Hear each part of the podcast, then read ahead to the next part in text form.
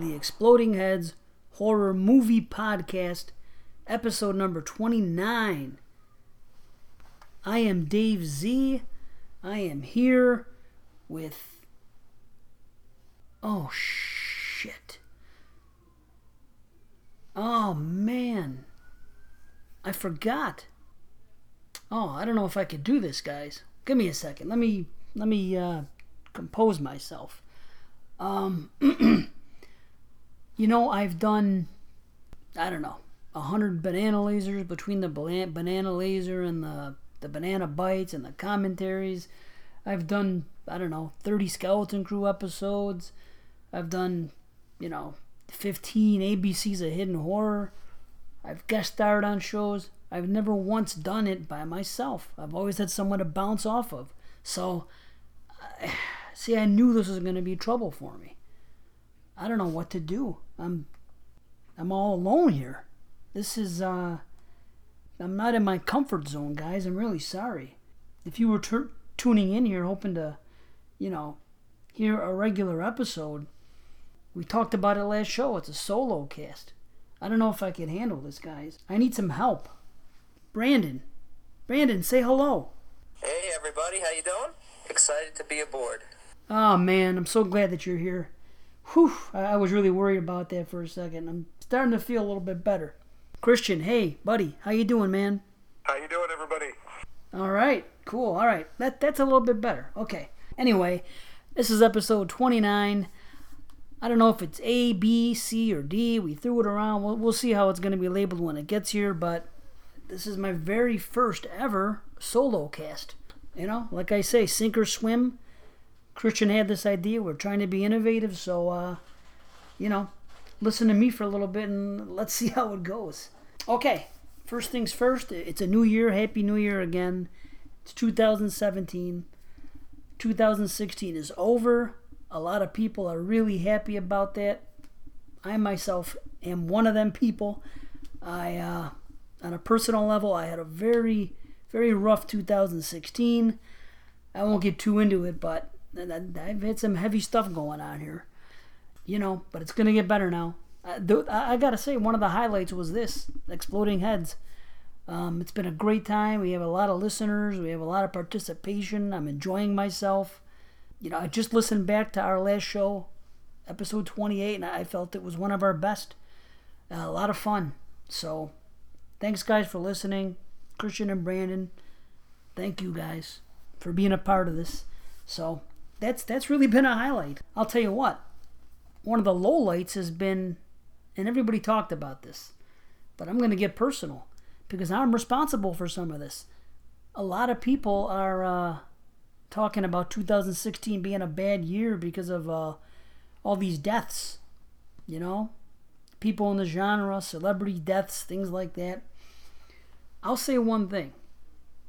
It didn't really come as a surprise to me, and don't think it's going to stop in 2017. I don't want to come off as a negative Nancy here, but um, as a matter of fact, on the 22 shots of Moods and Horror, we uh, Brandon and I appeared on the best of 2015 episode about a year ago now. And one of the things we did on that show was, you know, we they, we were posed a bunch of questions about the year. One of those questions was uh, something to the effect of uh, biggest news story of the year, news stories, something like that, in, you know, involved in the horror genre. And three of them, basically everybody but me, said all these deaths you know, and uh, you know the outrageous amount of deaths. And I said it then, and I'll, and I'll say it now. You know, you have to realize that uh, it's not going to get any better than next year. Everybody's getting one year older. It's not a fluke thing. It seems like it was kind of fluky in December. Uh, kind of weird, you know, a few weird things happened and some premature deaths, but you know, everybody's getting a year older. I mean, I don't want to say anybody's name because we know what I've done. So, but I will say this I am unfortunately responsible for some of these deaths. Anyone that's listened to these shows uh, knows about this. And um, I've done it again. And I'm not proud of it, but I have. Historically, here's what I've done I'll, I'll recap for anyone that isn't familiar. I killed Scott Weiland from Stone Temple Pilots. I'm responsible for the death of uh, Prince. You heard that on this very show, episode 10. I'm responsible for the death of David Bowie. That was one of the earlier episodes here. And I've done it again. And yeah, it's a running joke, but every, I, every time I've mentioned somebody on a show, sometime within that week, they've passed away. And now this time, I didn't actually mention him on a show, but it, but it was a strange uh, incident. And don't worry, guys, we're gonna get to the horror in just a minute. You know, you know me, I'm I'm straight horror talk, but whatever. Bear with me. Like I said, it's my first solo cast, so what what can you do?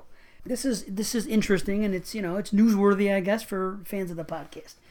Two days before Christmas, I was wrapping my uh, presents with my wife, and the last couple of years, I, I've really grown a fondness for uh, what's been my favorite Christmas song. It's just it's that Wham song, Last Christmas. So, for whatever reason, I've just grown real fond of it. Probably nostalgia, like almost everything with me. So we're wrapping these Christmas presents, and I said I'm gonna put on some music, and that's really not like me. I'm not the most Christmassy guy, and especially this last year and, and all the obstacles that uh, my family and you know I have faced. You know, my wife was probably happy I was playing music at all that was Christmas related. So anyway, I said, you know what? I'm gonna put I put on YouTube, and I played Wham Last Christmas. Then after it was over, instead of playing more Christmas songs like most people would do in this type of situation, you would think wrapping presents, I decided. I said, you know what? I told my wife, I want to listen to more Wham, and. You know, guys, this isn't something I do. I don't have Wham and, and George Michael on my iPod. You know, or anything like that. Not that I, I there's nothing wrong, anything wrong with it. I, I happen to like some of the tunes, you know. But I just, for me to say that, it's kind of unusual. So we proceeded to listen to about, you know, a dozen more Wham songs, a couple that we didn't even know. And my wife and I grew up in that era, so we were really getting into the Wham catalog deep we even we started conversations on, George Michael. We were discussing uh, Andrew Ridgeley, the other member of Wham, exactly what he did, who wrote the songs, who played the instruments.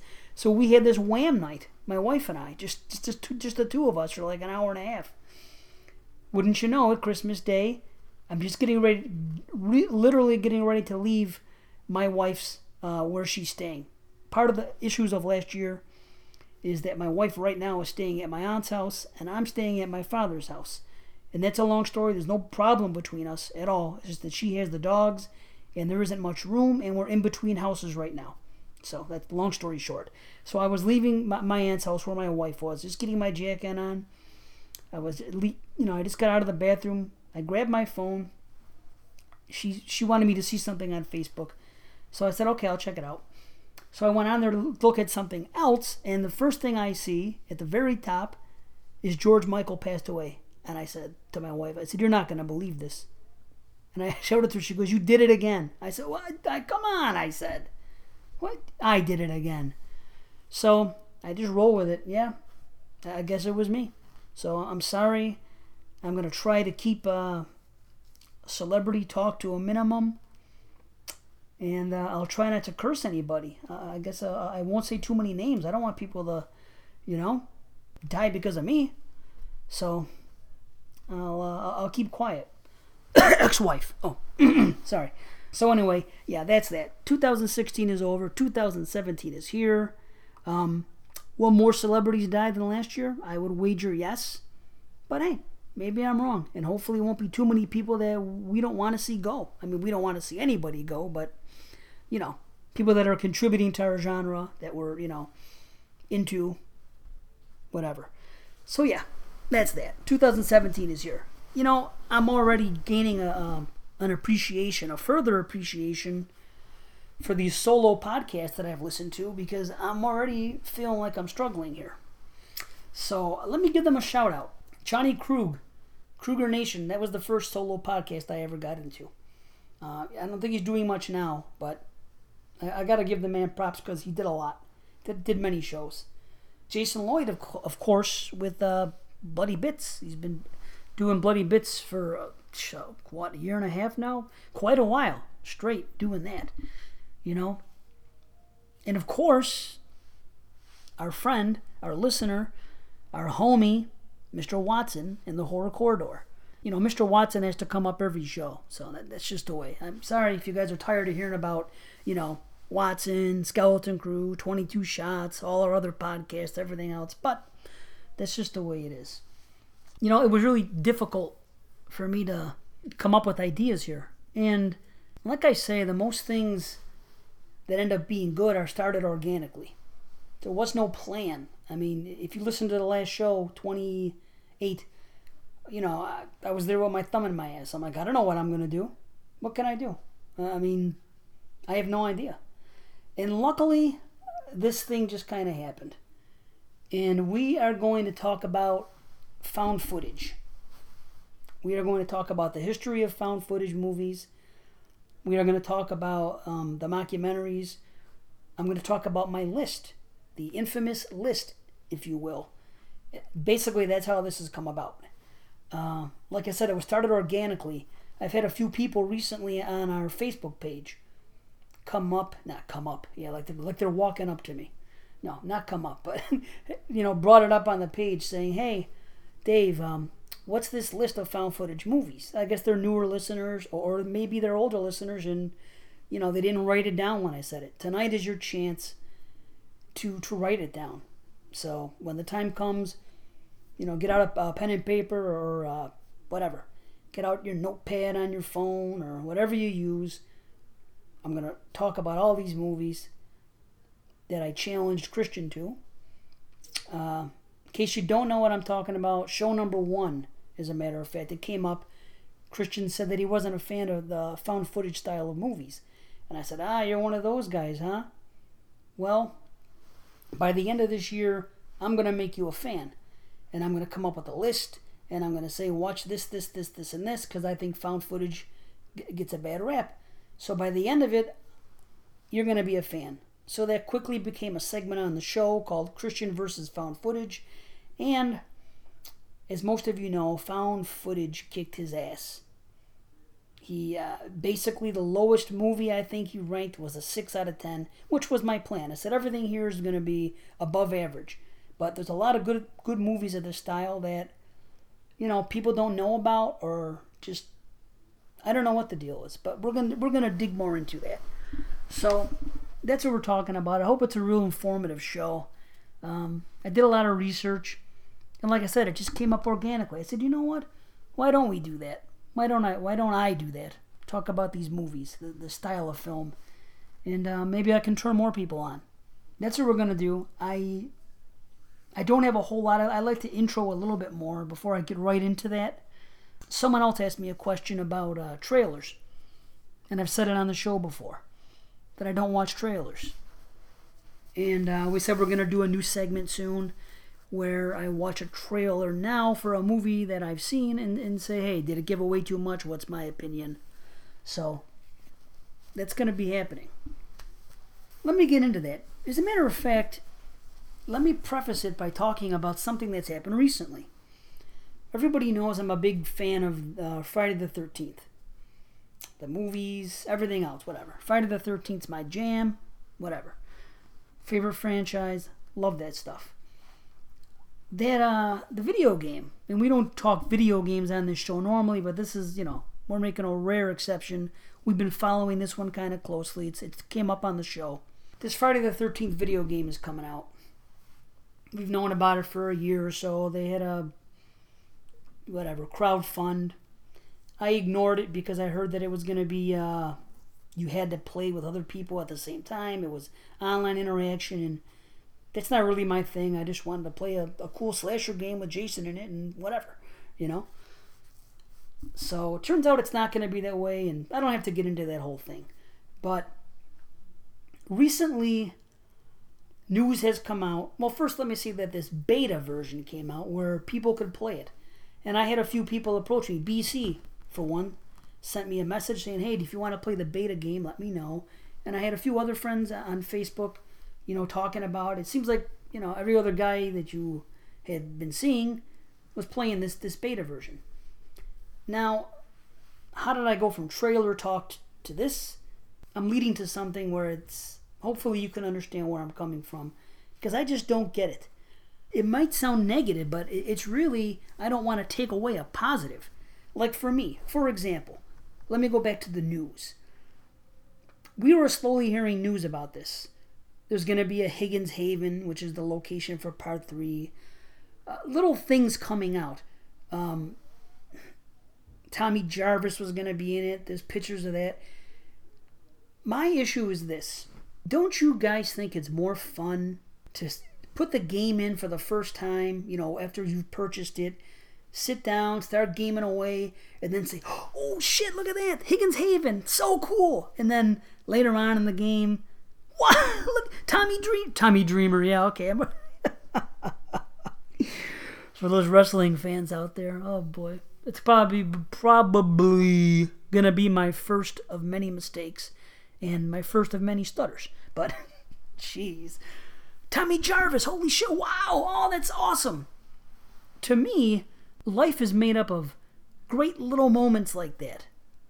You know, that's. Maybe I'm still a kid, but I would much rather sit down and play the game and have that moment where Tommy Jarvis appears on screen, blow me away, you know, and put a big smile on my face and make me jump up, you know. Now, that moment's taken away. That's not going to happen. I already know. I don't even want to know. I'm not even trying to know. And it can't be escaped. I don't even do Facebook. Like, I mean, I do Facebook, but I only do the group pages. I don't go on the feeds. I don't look for news. You know, that's that's the reason why I have my new account and I left my old one. Uh, just to just to start this one where I only have to deal with what I want to talk about when I'm online, and that's really horror movies. So I'm not even trying to see this news, and it can't be escaped. My question is why do we, as a people these days, why do we have to know everything? And why is that experience of being surprised? Why does why is that not valued anymore? I mean, don't you guys miss that? Because I really do. I don't like having things spoiled at all. I just, you know, for example, the Star Wars movie last year, the um, Force Awakens. I'm a big Star Wars fan, as most of us are. I did not want to know one thing, and I did not know one thing. I did not look at a picture. I did not look at a trailer. I did not want to know the characters that were going to be in there. I didn't want to see anything. You know, when my ass hit that seat for The Force Awakens, I venture to say that I knew less than anybody in that theater. Because why ruin that experience? Why not look why not have something, you know, appear in front of you on film that you didn't know? I had no idea Han Solo was gonna. I, I no, I can't say that. That'd be a lie. I heard some talk because you can't escape it. I've heard some talk about you know Mark Hamill, Carrie Fisher, and um, you know Harrison Ford being involved. I didn't know to what extent. Maybe many of you did. I don't know. But I had no idea that Han Solo was going to be running around for like 60% of this film, you know, as one of the main characters. I just thought maybe cameos. I didn't know that, and I'm glad I didn't know that. I was pleasantly surprised, you know, when him and Chewie came aboard the ship and, you know, they were involved so much in that movie. Now, did you guys know that going into it? I don't know, but I, I don't know why people would want to know that. And I don't know if I'm out of touch, but I just, it just seems like, why would you want to know all these things?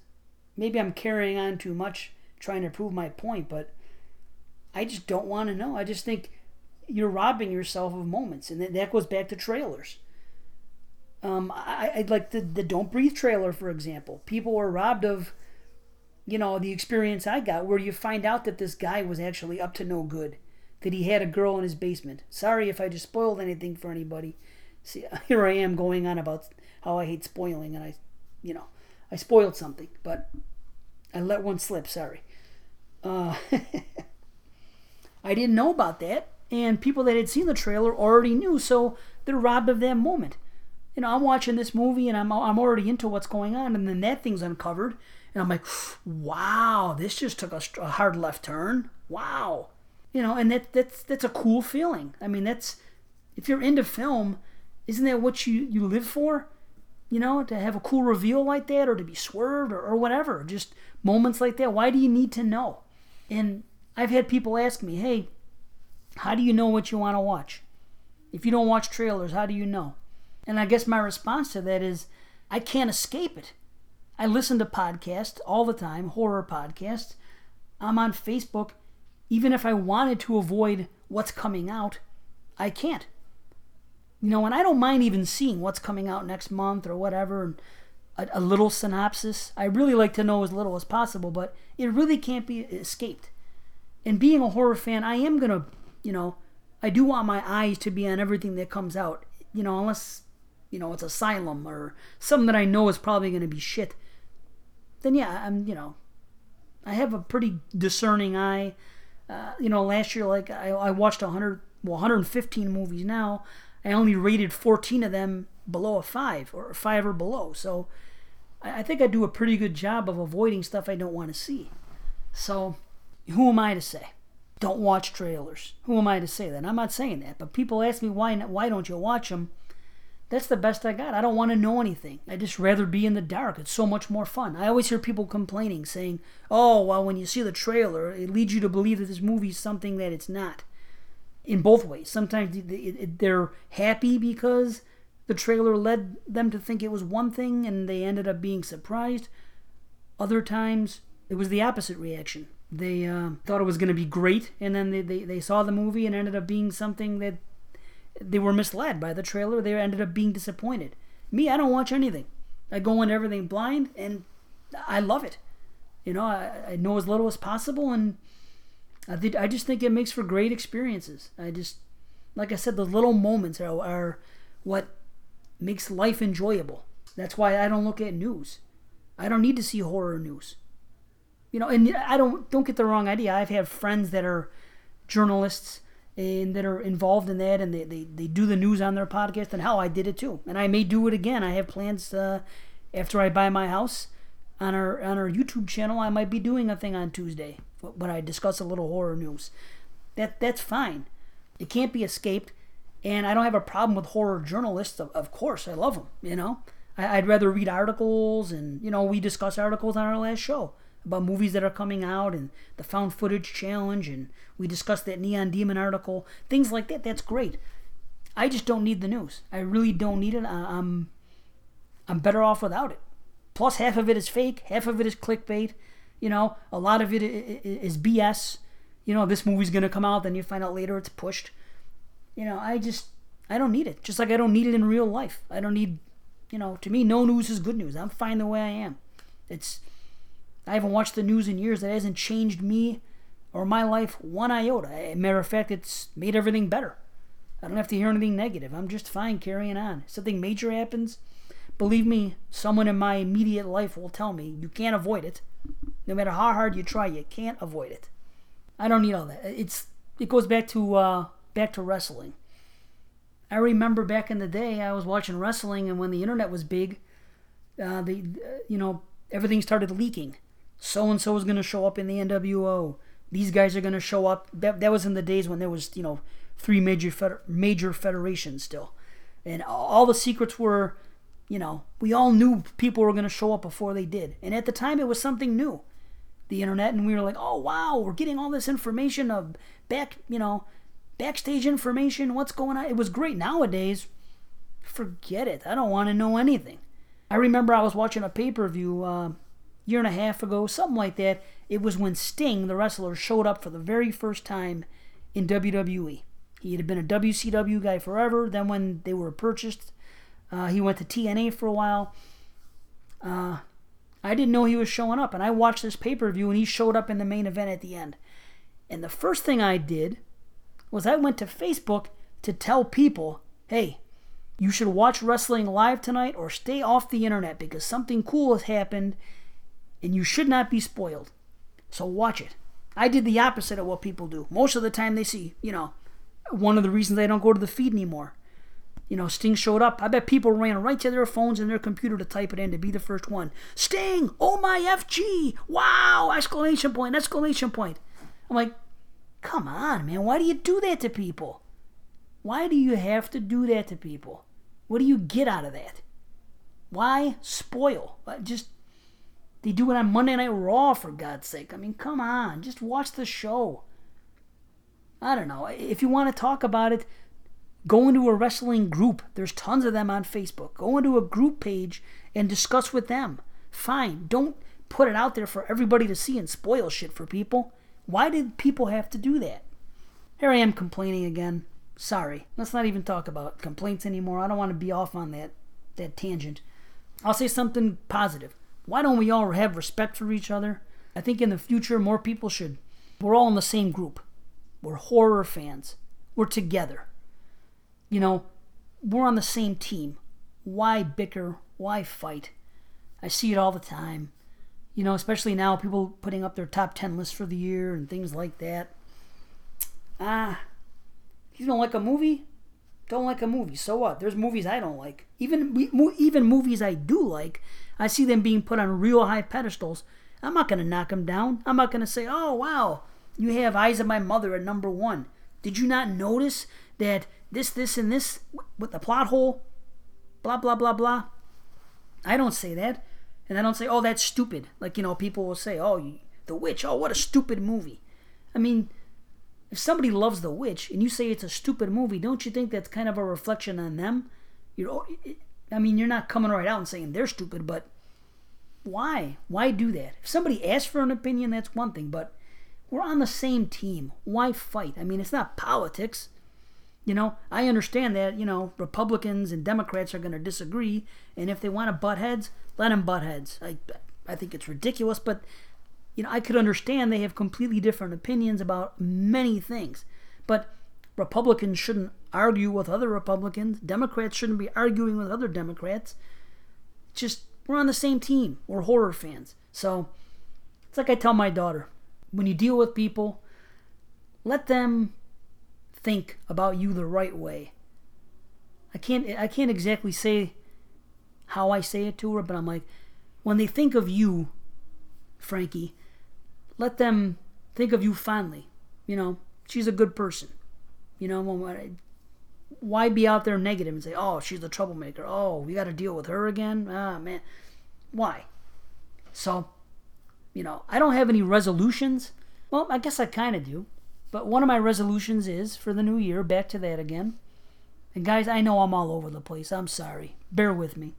I'm going to be much more uh, when we get into the the real topic. I'm not going to be bouncy so much. It's you know, it's a little bit of nerves. It's whatever. So, deal with me for a little bit here. Uh, I don't have any real resolutions. Uh, I kind of do. I'm just kind of continuing doing what I'm doing. Last year I lost 35 pounds. I started the diet in spring uh, of last year, and I've been pretty solid since September. We're now in January.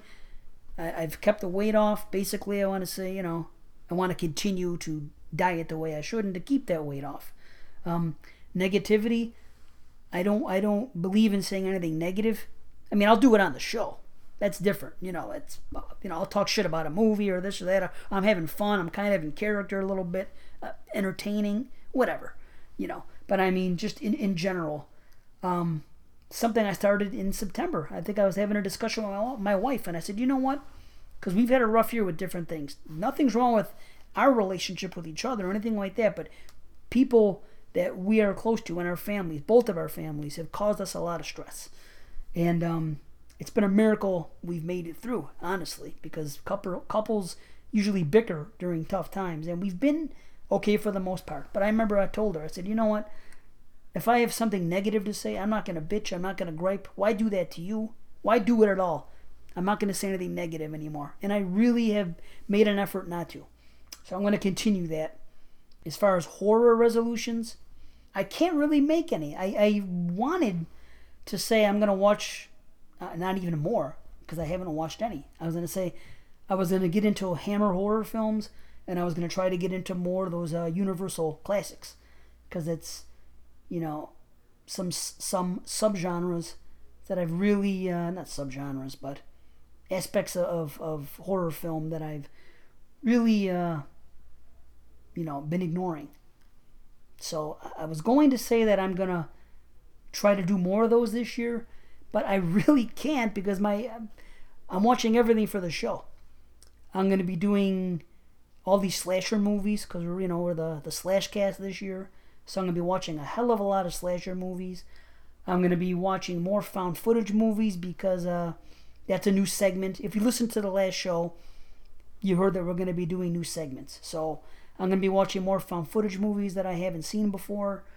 I'm going to be watching more uh, movies that I've never seen before that I feel I should, movies that I've seen once and didn't like, things like that, things we discussed in the last show. So, really, a lot of what I'm going to be watching, and 2017 movies, of course, I would say 80% of the horror I'm going to be watching is for podcasts. And that's okay. You know, it's people say, "Oh man, it's a chore." It's not really a chore because I'm having fun. I'm doing it because I enjoy it. So so basically that's that. I that's all I can say. But you know what guys, stay off the hate wagon. Keep things positive. Please, please do it. Speaking of the hate wagon, I think uh you know, the whole found footage thing, it's a real victim of that. And the hate wagon to me is basically a few people say something sucks.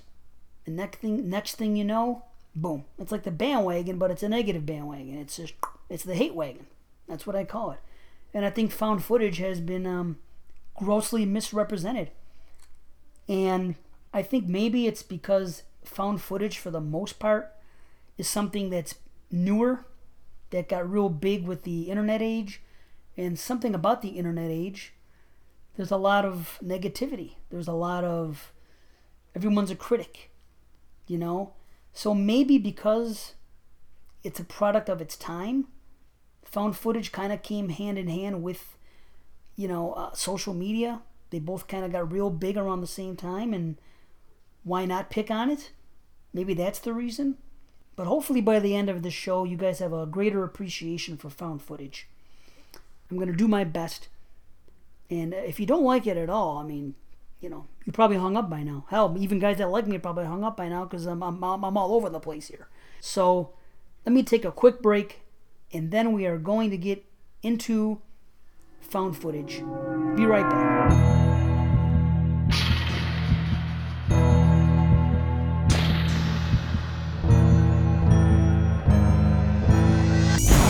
All right, everybody. I'm back, back from break. That's a first. We actually took we. I actually took a break. We announced it, played a little uh, musical interlude, and back. I just I had to pull out, man. That's like I said, I'm not used to that. So I'm not a drinker, but I'm gonna have a little help from uh, Ketel One. So give me a second.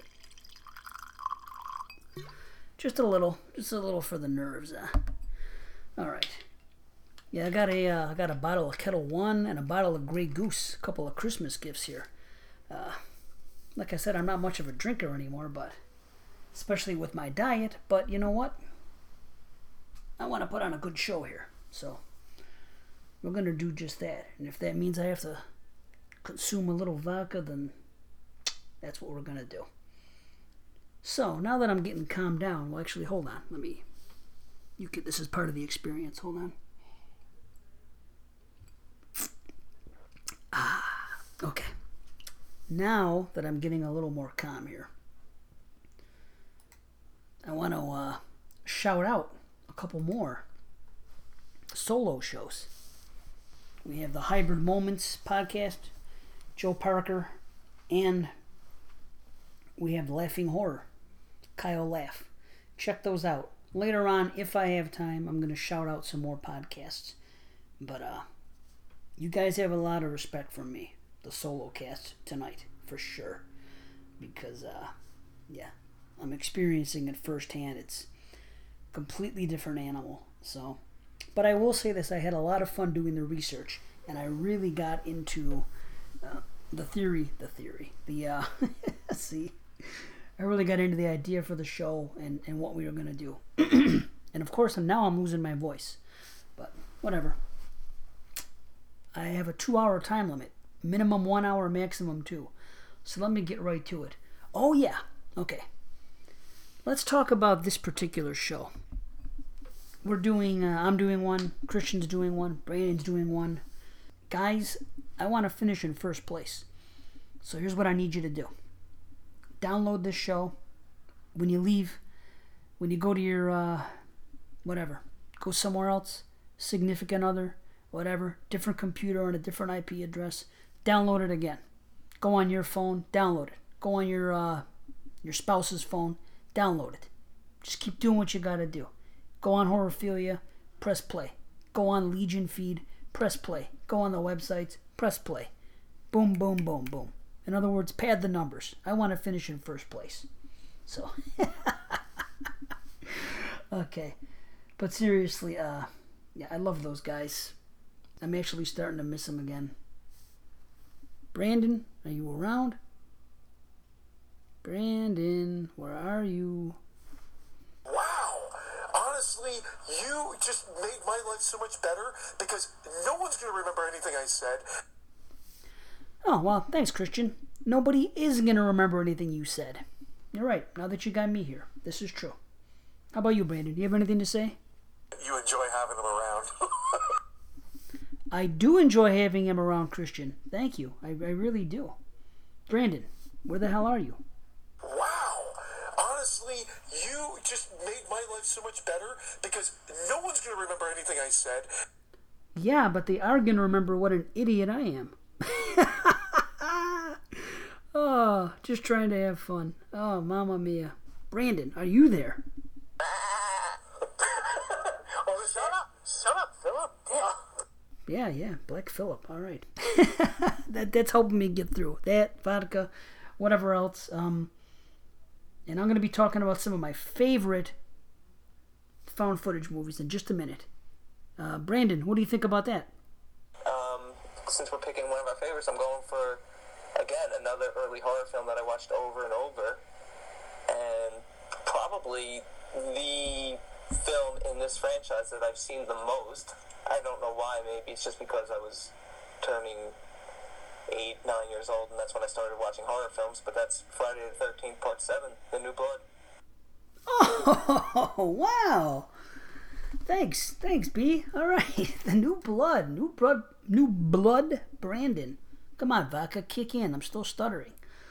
Okay. In all seriousness, let's get on. Let's get on with the main event here. Let's talk about found footage. Now, I know there's people out there saying, you know, found footage is not a sub sub genre. It's a film technique, and I cannot argue that. I will say this: when I uh, found footage is defined on Wikipedia as found footage, and then in parentheses, film technique. Then it goes on to say this: found footage is a subgenre in films in which all or a substantial part of a fictional film is presented as if it were discovered film or video recordings. The events on screen are typically seen through the camera of one or more of the characters involved, often accompanied by the real-time off-camera camera commentary, etc., etc. The, the footage may be presented as if it were raw and complete, or as it had been edited into a narrative by those who found it. Found footage is originally the name of an entirely different genre, but has sometimes been used to describe pseudo documentary with this narrative technique.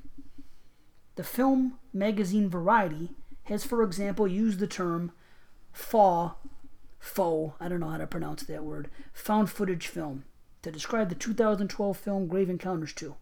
The film scholar David Bordwell has criticized this recent use because of the confusion it creates and instead prefers the term discovered footage for the narrative gimmick. Okay, bottom line is it's the lines have really been blurred here.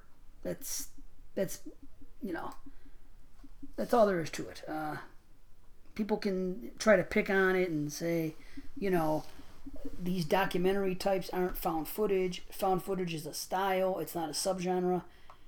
Uh, this is how I'm doing it. This is what the show is about. Like I said, the, the lines have been blurred. Many films in, in, in style of film just they tend to be lumped into that into that same category. That's what this is. Technically, it means footage that was found, but you know, it's basically become an aesthetic. Anything that's like done as a fictional documentary fits into found footage. Look of it. Look at it like infected being lumped in with zombies.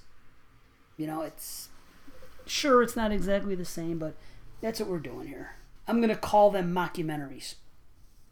Those style. Uh, people call them faux or documentary or fakeumentary.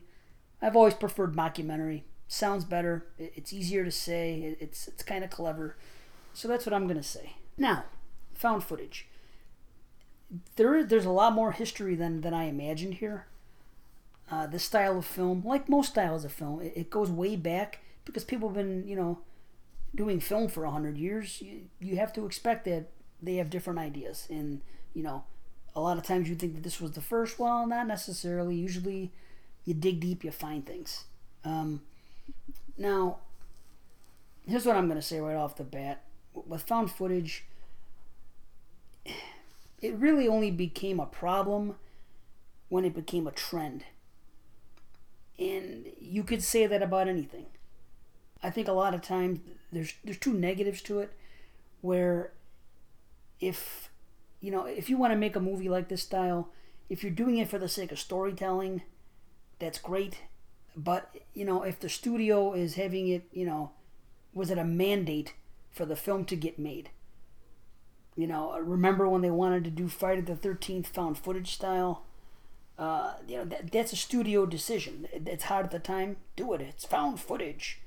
If you're going to make a movie, do it found footage. It's the hot thing right now you know, and, and it's unfortunate when that happens. Sometimes it pays off. Um, other times, you know, it, it's a mistake. Uh, Diary of the Dead, for example. I have a feeling that you know that was not Romero's idea. That there was studio execs or other people.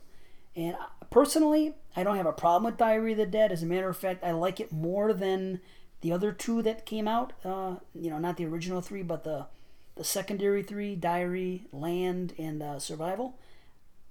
Is it making my list? No, it's not. I cannot recommend that. I happen to like it, but I know how a lot of people feel. And it, it was kind of a high profile movie, let's face it. It's a Romero zombie film, so uh, pretty much everyone's probably seen it anyway. So for me to recommend it to people and initially to put it on the list for Christian, it didn't make sense. American Horror Story last year, a lot of people didn't like that. Uh, I happen to love it when they went into that whole found footage thing. I thought it was clever. Um, I don't know exactly what they're complaining about because I just finished it like last month and I wasn't listening to the reviews as it was happening. But I know the general consensus is a lot of people were disappointed in the season. And I'll be the first to say it wasn't the strongest season. No, definitely not. But I think it was about episode six when they when they when they flipped it around and they started going in the found footage style, I, I really loved that. I thought it added something to it, and I thought it was really clever, and I, I enjoyed the hell out of it. I, I do admit that the last episode, as usual, got a little crazy, but that's just what that show does, man. That, that's what I love about it. They just throw a bunch of shit at you, and some of it's great, some of it's not, but they, they just go crazy. That's kind of what they're known for. So, you know, whatever. What are you, what are you going to do? Uh, you know, I think that found footage is, uh, you know, I've said it before on the show. Back when I made the the challenge to Christian, I said there's since the year 2000, there had been, how can I how can I say this? If you look at all the slashers that were made, and the percentage of slashers that were good, and then take a look at you know the found footage movies that were made and the percentage of, them that were good, found footage has been a a, a, a better subgenre than slashers. It's it's been better than zombie movies. I'll tell you that too. There's been tons of bad zombie movies since the 2000s. You know, there's some good ones, but there's a real lot of bad ones. Uh, possessions, uh, ghost stories, haunted houses, all of these different subgenres. There really have been a lot of bad ones. Uh, that's just what you see. Something becomes a trend, and you know that's what happens. You see knockoffs of it, you see lower budget versions. The problem, I think, with the found footage is that one of the advantages to it is that it's, you know, it is cheap. You know, you can make cheap found footage, and I'll get into more of that later. With, uh, I'll discuss some of the, you know, the cost that it took to make some of these movies, and you know, that people know that it, it's a you can film cheaply and make a lot of money. So I guess you see more more at bats, if you will, of found footage. So you do see a lot of shittier ones, but there have been a lot of good ones too. Um, and, and it's don't blame the subgenre for that. I mean, it's like that with everything. It's like I said, slashers, zombies, possessions, ghosts, haunted houses, whatever. There's been a ton of bad ones. Sorry, but but there is. But and there's been fewer good ones, and then there's been fewer, you know, good found footage. Here's something I think that's that's interesting. You know, why found footage? What what do I like about it? Uh, I've said it before. I, I really enjoy the level of immersion. It, it, they seem more realistic to me. When I'm watching one of those movies, it just seems more real. Uh, a lot of times you don't recognize the actors. It doesn't seem like they're acting. And I know, insert joke here. Yeah, they're not acting. Yeah, yeah, yeah, they suck. Whatever. It's not even that. Most of the time, in, in the ones I like, they don't. You know, it's it's just believable. Uh, I, I enjoy uh, the running time. A lot of these movies are 80 minute long. You know, it's just there's there's no there's no downtime. You know, uh, it's the immediacy of the way it's shot. You know, uh, they can set the cameras down when they want. They turn them off, you know, and then they turn them back on, so you only have to see the good stuff. That's that's a luxury not a lot of other type of films have. They they have to show you everything. It's just part of the narrative. But with found footage, you know, they turn it off, they turn it on. It's I enjoy that. There's not many that are boring. I'll tell you that. I get bored by by a ton of movies. And sure, yeah, there's some annoying tropes, but every subgenre has annoying tropes. I mean, uh, the biggest complaint about uh, about the handheld is, you know, how come they got to film everything? Well, yeah, if they don't film everything, you don't have a movie. You got to suspend disbelief just a little bit here. In, in, in, slashers, you know, just like they, they, they make fun of it in Scream. You know, the the big titted girl runs in the house when she should be doing whatever, you know, whatever uh, Neve Campbell says in there. You watch slashers, you could pull your hair out trying to find out, you know, trying to find a reason with why the characters are doing what they're doing and why in supernatural films they keep digging deeper when when trouble started. It's it's not something that's exclusive to found footage. That, that's all I'm gonna say. If you want a good comparison, why don't you watch Rec, the first movie? Watch Rec, and then when you're done watching it, watch Rec Four, and then tell me tell me how you feel. Tell me if uh, you know you find yourself wishing that was found footage, because it's Believe me, you will. It's just, it has advantages here. Um, and I do believe we're seeing uh, less of that, less of the found footage. As a matter of fact, I put up a poll on the Facebook page. And I got to tell you, I was uh, really surprised at the result. Because obviously, I'm a big fan of this. I think it's losing steam.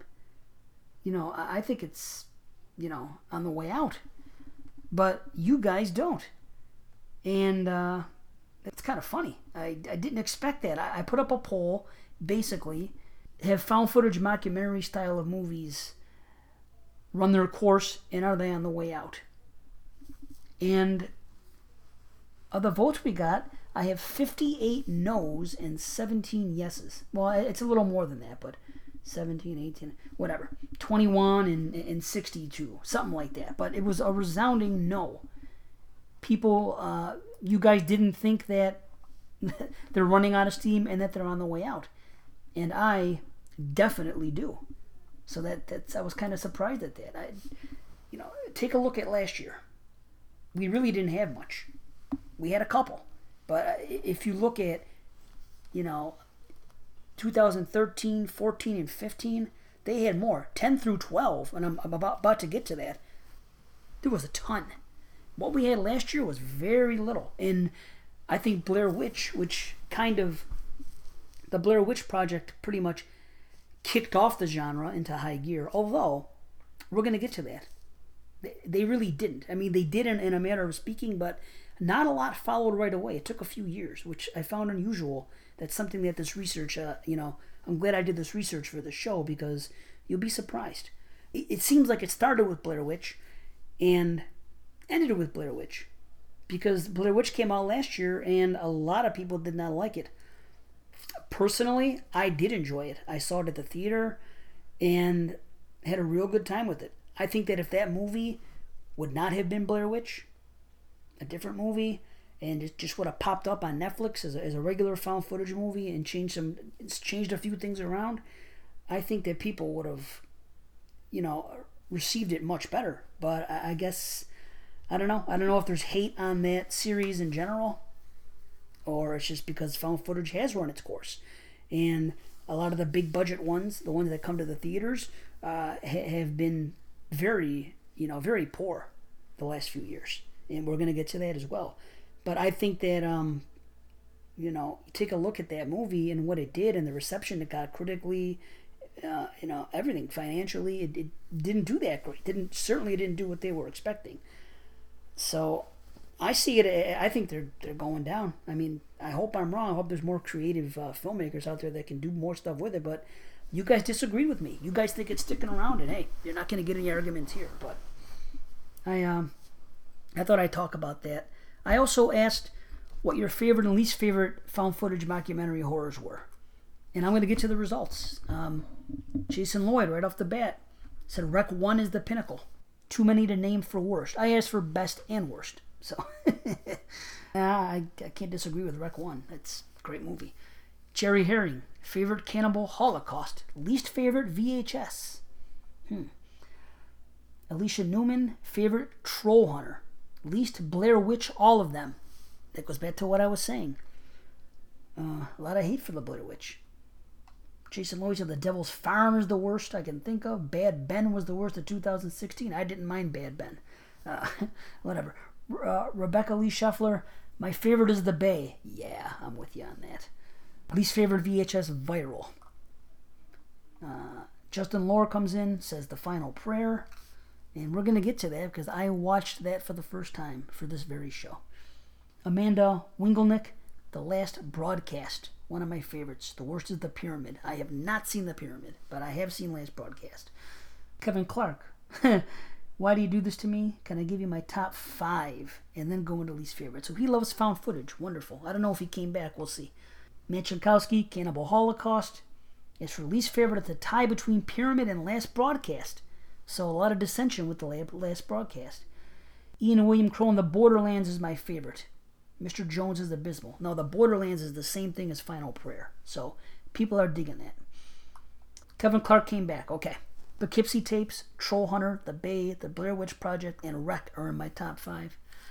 I gotta say, I like that. I'm big fan of all five of those movies. So, right on. That's good. Uh, Joanne, favorite mockumentary, Lake Mungo. Again, big fan of that. I, I recently, uh, it's not out yet. Of course, of course, maybe by the time you hear this, it will be. But on the ABC's A Hidden Horror, that was my L movie, Lake Mungo. So check out that podcast if you haven't, and listen to that episode in particular. Eric Webster, The Bay is awesome. The Gallows was not. Aha. I'm going to talk about the Gallows again later.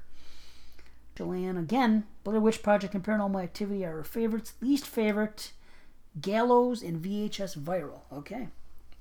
Chris General, man, the best is so tough as I have so many I love. Glad to hear that. I'm going with Punishment Park. Awesome and disturbing fakeumentary that no one ever talks about. I'll be talking about it later, although I haven't seen it, but I will. Um, BC, Best Cannibal Holocaust. Worst, I will go with Yellow Brick Road. I've never seen that. Hmm. Had so much potential, and somehow they managed to fuck it up royally. Nelson Nascimento, favorite Rec, The Taking of Deborah, Deborah Logan. Least favorite, Willow Creek. Ah, I'm in the Willow Creek camp actually. A lot of people don't like it. I'll get I'll get to that later. Greg Cummings, Rec, another one. My favorite that immediately comes to mind, at least would be Sick House, that Snapchat movie. Mm, I haven't seen that one. Interesting. The Ram Man, favorite, As Above, So Below. Least favorite, The Gallows, more Gallows hate. But admittedly, I have not seen as much found footage as most people in this group. Patrick Hart, favorite, VHS 2012. Neil Robson, Lake Mungo for favorite. Very eerie and well done. Least probably VHS 3, also known as Viral. So a lot of hate on that one.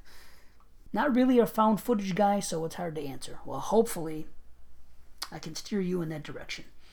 Casey Bates, gotta go with Rec as my favorite. There you go. With the original Blair Witch close behind. Right on. I've seen too many bad ones to pick out the worst. All right, Travis Christian, Day of, pardon me, Diary of the Dead surprised me. Nice, nice to see some love for that. Hated Blair Witch. Hmm. BC, I'm one of the seven people who loved Diary of the Dead. Well, seven, Travis Christian, BC, me, we, we all like Diary of the Dead. So cool. Bryson Burtock, best is Cloverfield and What We Do in the Shadows. I'm not sure about the worst. All I've seen have been pretty decent. I'd like to hear that. All right, Willis Wheeler. I like the OG Blair Witch. The remake to Rec was okay until you realize they showed it in the end on the TV ad. Oh yeah, I, I know what he's talking about. The uh, yeah, if you look at the TV ad or even the cover of the box for Quarantine, you see that. Yeah, so that, that's unfortunate. I still enjoy the movie. Jonathan Watkins, favorite is favorite is the Blair Witch. The worst one I've seen is probably the Saint Saint Francisville experiment. Ah, more on that one later. And by Blair Witch, he means the original. Okay. Tara Sloan, favorite The Sacrament. I'm a big fan of movies about cults. Least favorite, The Visit. Wow, what a hot pile of shit that film was. Wow. Hmm, I, I like that one. Mr. Watson, this is good. The Asylum's 2009 entry, Paranormal Entity, is both my favorite and my least favorite. okay. Is it a ripoff of my real favorite found footage film? Yup. But does that main character and paranormal entity appear to have the hots for his sister in this movie? Yup. Ergo, it's my favorite. All right. In actuality, his favorite is Paranormal Activity. Okay, something about the simplicity of this film and the demonic theme just resonates with me. If they'd stopped at number three, this might be one of the GOAT franchises. I agree. Yes, I agree about 1 through 3. Not favorite Apollo 18. Hmm. The only reason I didn't leave the theater during this nonsense was because the girl I was with was persuasive. Ah, all right. Hmm, I did not mind Apollo 18. Uh, Jared Fair. Crow's Nest is a really good one and a little underrated. Yeah, I, I talk about that. Paranormal Activity is in my top 10 franchises, so there's that. Wow. Jason Lloyd, also a fan of Crow's Nest. All right. Donnie Knob. I really liked Creep, and I remember not liking Quarantine. Okay. So, thanks everybody. Really appreciate the help. You're helping me get through this uh this this two hour show. Looks like it's gonna go two hours now. Because I'm uh yeah, cool. Well, I hope you guys aren't sick of me yet. And you know, I hope you're way you're like, dude, come on, dude, let, let's hear the history, get on with it, everything else. We are gonna take one final break, and then we're gonna come back, and then I'm really gonna get into it. Promise. I just want to have a few more sips of this vodka. Be right back. Thanks, guys.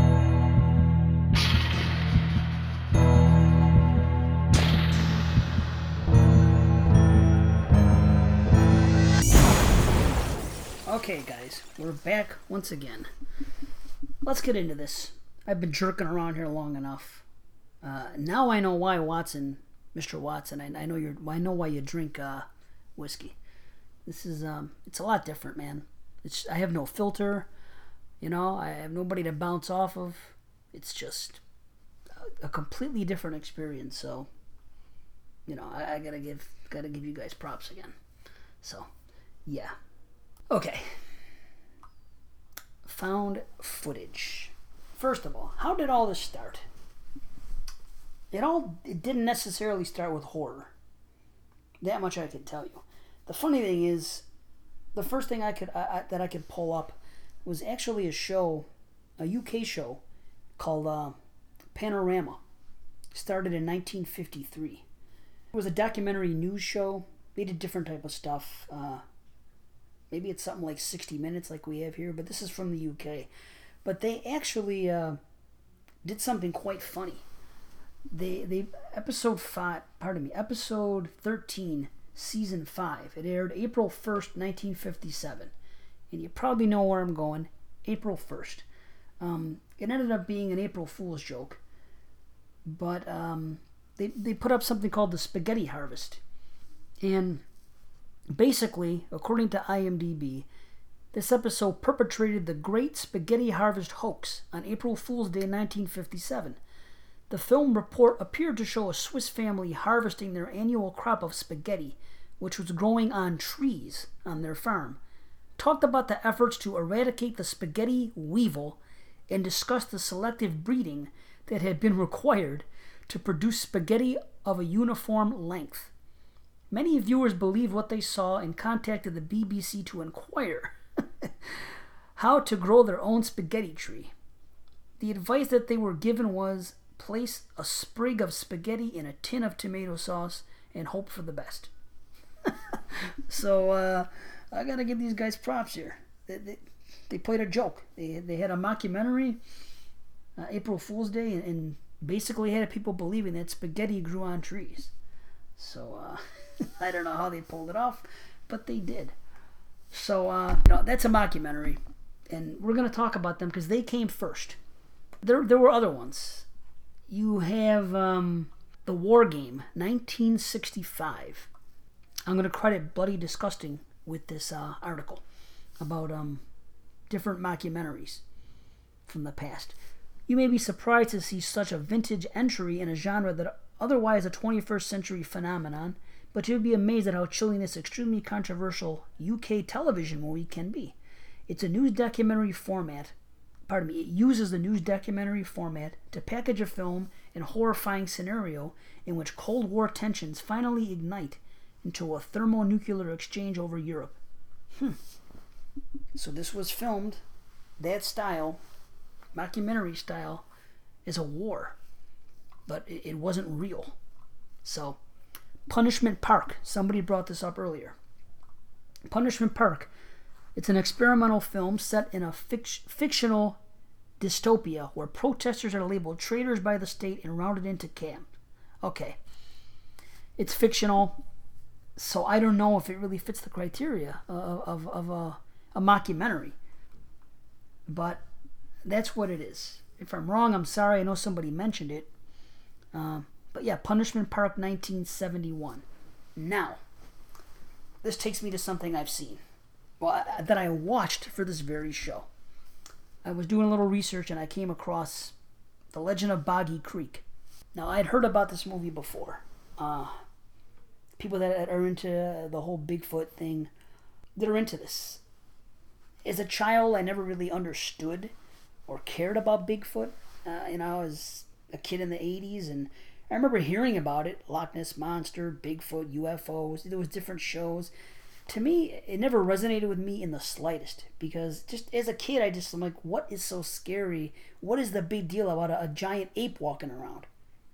It just seemed to me like I really didn't get the concept until years later, but I just never cared so what if there's a, a seven foot monkey or whatever walking around in the woods? I just, how is that anything? I just, I didn't care. An ape, a gorilla, it just seemed like another monkey creature to me. It just, there was nothing fantastical about it. Uh, I understand more now what, what the uh, the fascination is, and that movie exists really did a great job of uh, reinforcing that because that took it to a whole other level. And damn, that's yeah, that's a good film. But I, I, I wanted to uh, be as accurate as I could when I talked about the history here. So I, I checked out this Boggy Creek. And it, it turns out it's really not done like a mockumentary. Again, it's it's just it's not what we've come to see. The one thing they had going is they at the beginning it says this is a true story. Some of the people in this motion picture portray themselves. In many cases, on actual locations. So I, I started watching this movie. It was real bad. It was on Shudder, but it was real bad quality. The film. I guess that's just how it looks. But it wasn't really done as a mockumentary. It didn't have that documentary look. It was like a regular movie. I mean, there were some scenes in the beginning where it looks like someone just put a camera there, and it's you know because these people aren't actors and they're just having a conversation and stuff. But after five minutes of this, I, I fast forward a little bit. You know, maybe it's gonna you know but i gave up i said you know what might be a good movie i don't know uh, it just just wasn't for me and it doesn't really count as far as i'm concerned the legend of boggy creek so so that's that there were more but they were later on So those are the earliest mockumentary types. There was another movie in 19 Okay, we're not there yet. We're 1980. Let's discuss 1980 because that's the one that a lot of people credit as being the first one. And a lot of people say Cannibal Holocaust was the first. Well, it's not the first, you know, based upon what I've already, you know, explained here. But it does have footage that was found.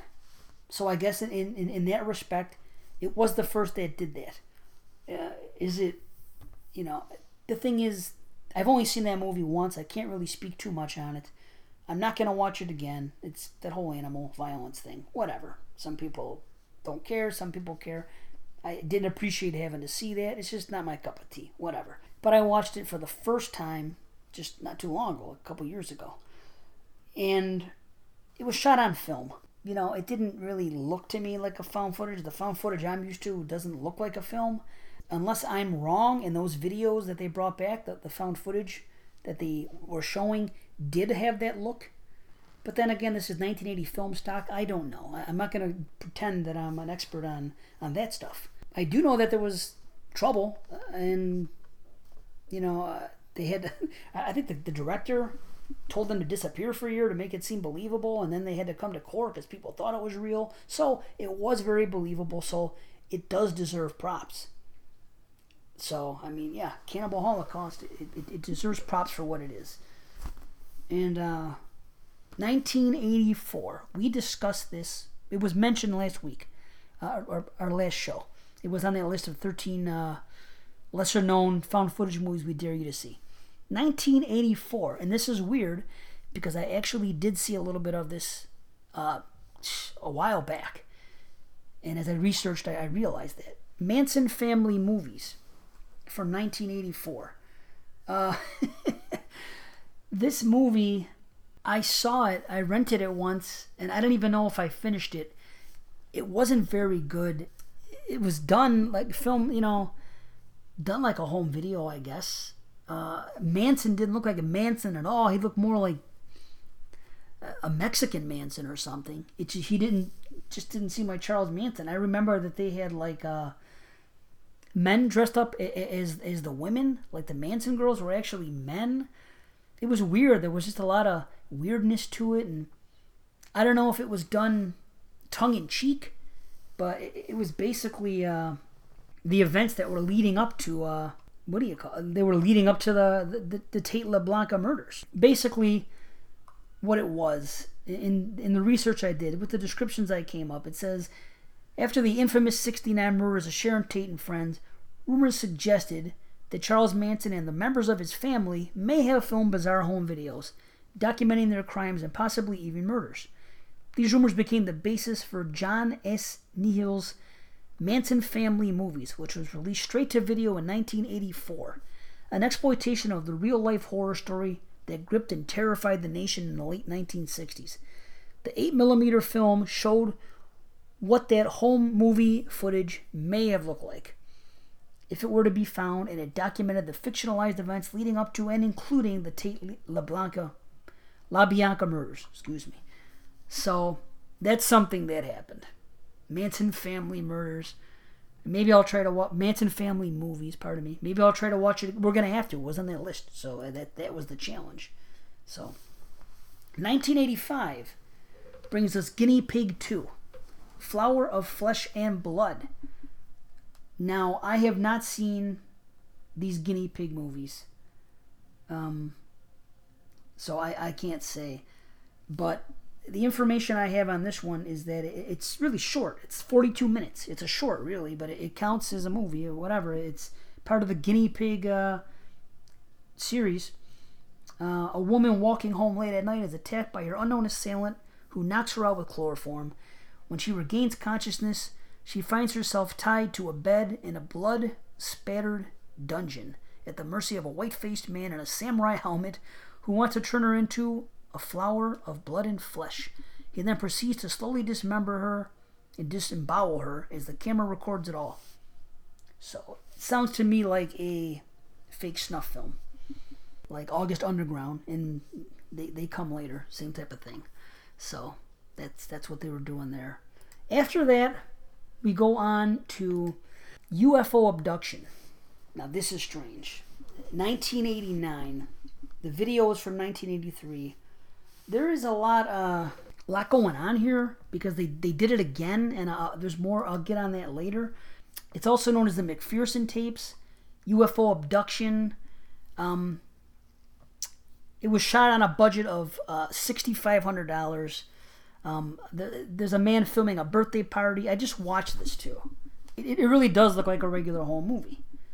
It's just something you would have seen in the 80s, something that I would have been, uh, a video that I would have been making. And eventually they go outside, they see a ship, uh, they see little green men walking around, if you will. It was different, very low budget, like I said. Interesting ending. Uh, it's not available. You're not gonna find it. It's on. It's on YouTube though. It's not available on DVD. Yeah, you can watch it on YouTube. At the end, they're abducted by aliens, basically. You know, um, but it's a home home video and whatever. They did the best they could, but it's an early it's an early found footage, 1989. So also in 1989, we had a movie which was kind of like um, that war movie I mentioned before, which I already forgot the name. So sorry for that. But that movie was called 84 Charlie Mopic. And uh, again, that was another war type movie. It's an American independent war film drama. So it's not a horror movie. It's basically uh, created as a mock up documentary of a long range Renaissance Patrol, LRRP, mission during the Vietnam War. The point of view is from the camera following, a, a following an LRRP team on a five day patrol deep in Indian country, territory controlled by the North Vietnamese. The cameraman is named nicknamed Mopic by the team because of his alphanumeric military occupational specialist. So, the supposedly routine mission, however, goes wrong and eventually turns into a struggle for a survivor. So it's a you know it's a war version of a found footage movie, and that's what they got into next. That was 1989. So as you can see, you know there were there were quite a lot of, of things going on before Blair Witch. You know, so Man Bites Dog, 1992. This movie comes from France. Now, this one I watched specifically for the show. I'd never seen this before. It was quite interesting, actually. Uh, pretty brutal. If you haven't seen it and, and you like um, brutal type films, then that's what I'm going to recommend for you. Basically, you're following a guy. It's it's done documentary style, like all these have been, and you're, you're following him around. He's actually he has quite a engaging personality, but you know he's killing people, and you know what? In a way, it's like um, the precursor to uh, Behind the Mask, The Rise of Leslie Vernon. Although this is a lot more even though the guy's kind of funny, it's it's a much more serious movie. Um, he has a dozen kills in, in a row at one time. They're, they're, bloody. He gives an old lady a heart attack. He just does different things. It gets real crazy towards the end. There's a rape. Uh, the crew actually starts to get more involved with him. They're actually like on board with some things. Uh, they run into another film crew at one point listen, I, don't want to give anything away, but Man Bites Dog. Uh, you know, it's a French movie, like I said. It's shot black and white. It's pretty brutal. So check that one out. But even before that, let me go back. 1991. There's another movie here called America's Deadliest Home Video. And pardon me for um, you know the, the, the slight um, guffaw there. I should have mentioned this one first. But America's Deadliest Home Video, interesting movie. Um, this one can be found on Amazon. You can rent it. I rented this last week. Basically, it's um, Danny Bonaduce from the Partridge Family is the star. He's kind of an annoying guy. He's celebrating his, anno- his, his annoying his uh, his anniversary with his wife, second anniversary, I believe. Um, he's taking videos of them. He's saying stuff to her about I, I got you a um, what do you give her? She's supposed to, supposed to be going to bartending school, so he gets her a mixer and a, a book, I think, about you know beginning bartending stuff like that. He seems like he's a, he's really into his wife. He's really trying to help her out. You know, he loves her, but he soon finds out that she hasn't been going to class. She's cheating. He follows her to her to uh, her lover's house, and he sees her screwing this guy right at, right in the middle of the floor of his living room. Uh, he gets distraught. He drives cross country. He continues to videotape what he's doing. Uh, He's like one of those guys that just bought a camera, so he's really into it. Then he encounters three criminals a man and his girlfriend and another girl. And he, um, at first, you think that they're to kill him, but then they say, hey, maybe we can use him. He's got a camera. You know, he's kind of a zany guy, the, the, the, this uh, lead guy that's, you know, the leader of the, of the crew. And they start committing crimes, uh, ro- some robberies. Uh, the one girl's real, really into murder. She just seems like she just wants to kill everybody. And he has this girlfriend who, out of the three, seems like the best person. And our lead kind of develops a, a, relationship, a friendship with her. It, it almost seems like it's going to be taken to a different place, their relationship at one point. Actually, I, I really enjoyed this movie for the most part. And I, I, would recommend this one. It's going to go on the list. There's an unexpected twist type ending. Uh, but yeah, I I have to recommend that one. That that is one to check out. So now, another foreign movie in 1992 was Ghostwatch. Now I mentioned this on the last show. That's that one that was brought to you by the BBC. It had real BBC personalities on it. It was aired on Halloween. Another movie that uh, ended up pranking people. People believed it was true.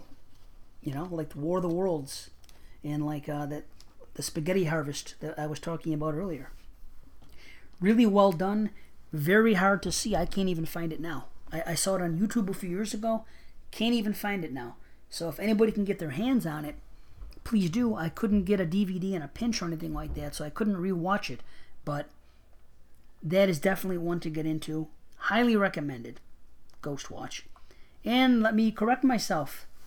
America's Deadliest Home Video came out in 1993, not 91, so I was correct. I didn't make a mistake. It wasn't 91. So, ha! You don't have to excuse me, although I've made enough, you know. I'm, I'm already, you know, a sinking ship on the show as it is, so whatever. um, now, the movie that I referred to earlier about the UFO abduction, this is where it gets strange. They re released it they didn't re-release it; they remade it. Same director, different people, and they put it on TV. It was a TV movie. It was released in January of '98, and this time it was called Alien Abduction Incident at Lake County. The first one was called UFO Abduction: The McPherson Tapes, and this is basically the same thing with a bigger budget. Now this is really weird because people believed it was true, and there was even a UPN documentary about this, the the uh, incident at Lake County. So the movie came out, and then another. I don't know if it's the same movie. It wasn't the same movie because it was people doing it documentary style, as if this was a real thing that happened. So they they were somehow able to squeeze three movies out of this. There was the original from uh, from '83, from '89, and then there was this one, Alien Abduction, in '98, and then the TV movie that was done documentary style. So kind of strange. I was not able to view that one, but the UPN documentary that is on YouTube. So check that check that one out if you can. That's pretty interesting actually. So yeah, if you can get your hands on that, do it. Watch the UPN video, and uh, and there you have it. Now we move on to the last broadcast, 1998 this is the one a lot of people discuss because it came out a year before the uh, Blair Witch Project. Now, this movie here, I rewatched it. You know, it comes out says the following people are not actors, straight up mockumentary. You know, but but mixed with lost tapes. So it's found footage and mockumentary style. They're doing a little bit of both, which a lot of them do. You know, even the Blair Witch is the same thing. So, whatever. It's the lines are blurred, like I said earlier. I enjoyed this movie. Uh, it was these guys, uh, Fact or Fiction. They, they, they started this show, a public access show. This isn't real. This is the plot of the movie. And they want to go see the Jersey Devil. And uh, yeah, they uh, they go out there. They get a couple guys. This one, I think, this one is on YouTube. So check. It was filmed for nine hundred dollars. I will say this. This is a movie that th- there is some aspects of being led astray in the woods. They say the Blair Witch Project ripped them off. I don't know if they saw that, but if they did, they may have been filmed at the same time. Even it came out a year earlier, but you know how that goes. There was a little of that, but I really enjoyed this movie until the end. I don't like the way it ended. Uh, they didn't have to go there. There was just some things that didn't make sense at the very end. It's really unfortunate because everything else about this movie was really was really good. I thought it well done movie. Uh, there was one real uncomfortable murder right right before the ending. You know how that arose didn't make a whole lot of sense. If if you watch the movie, you'll you'll get what I'm talking about.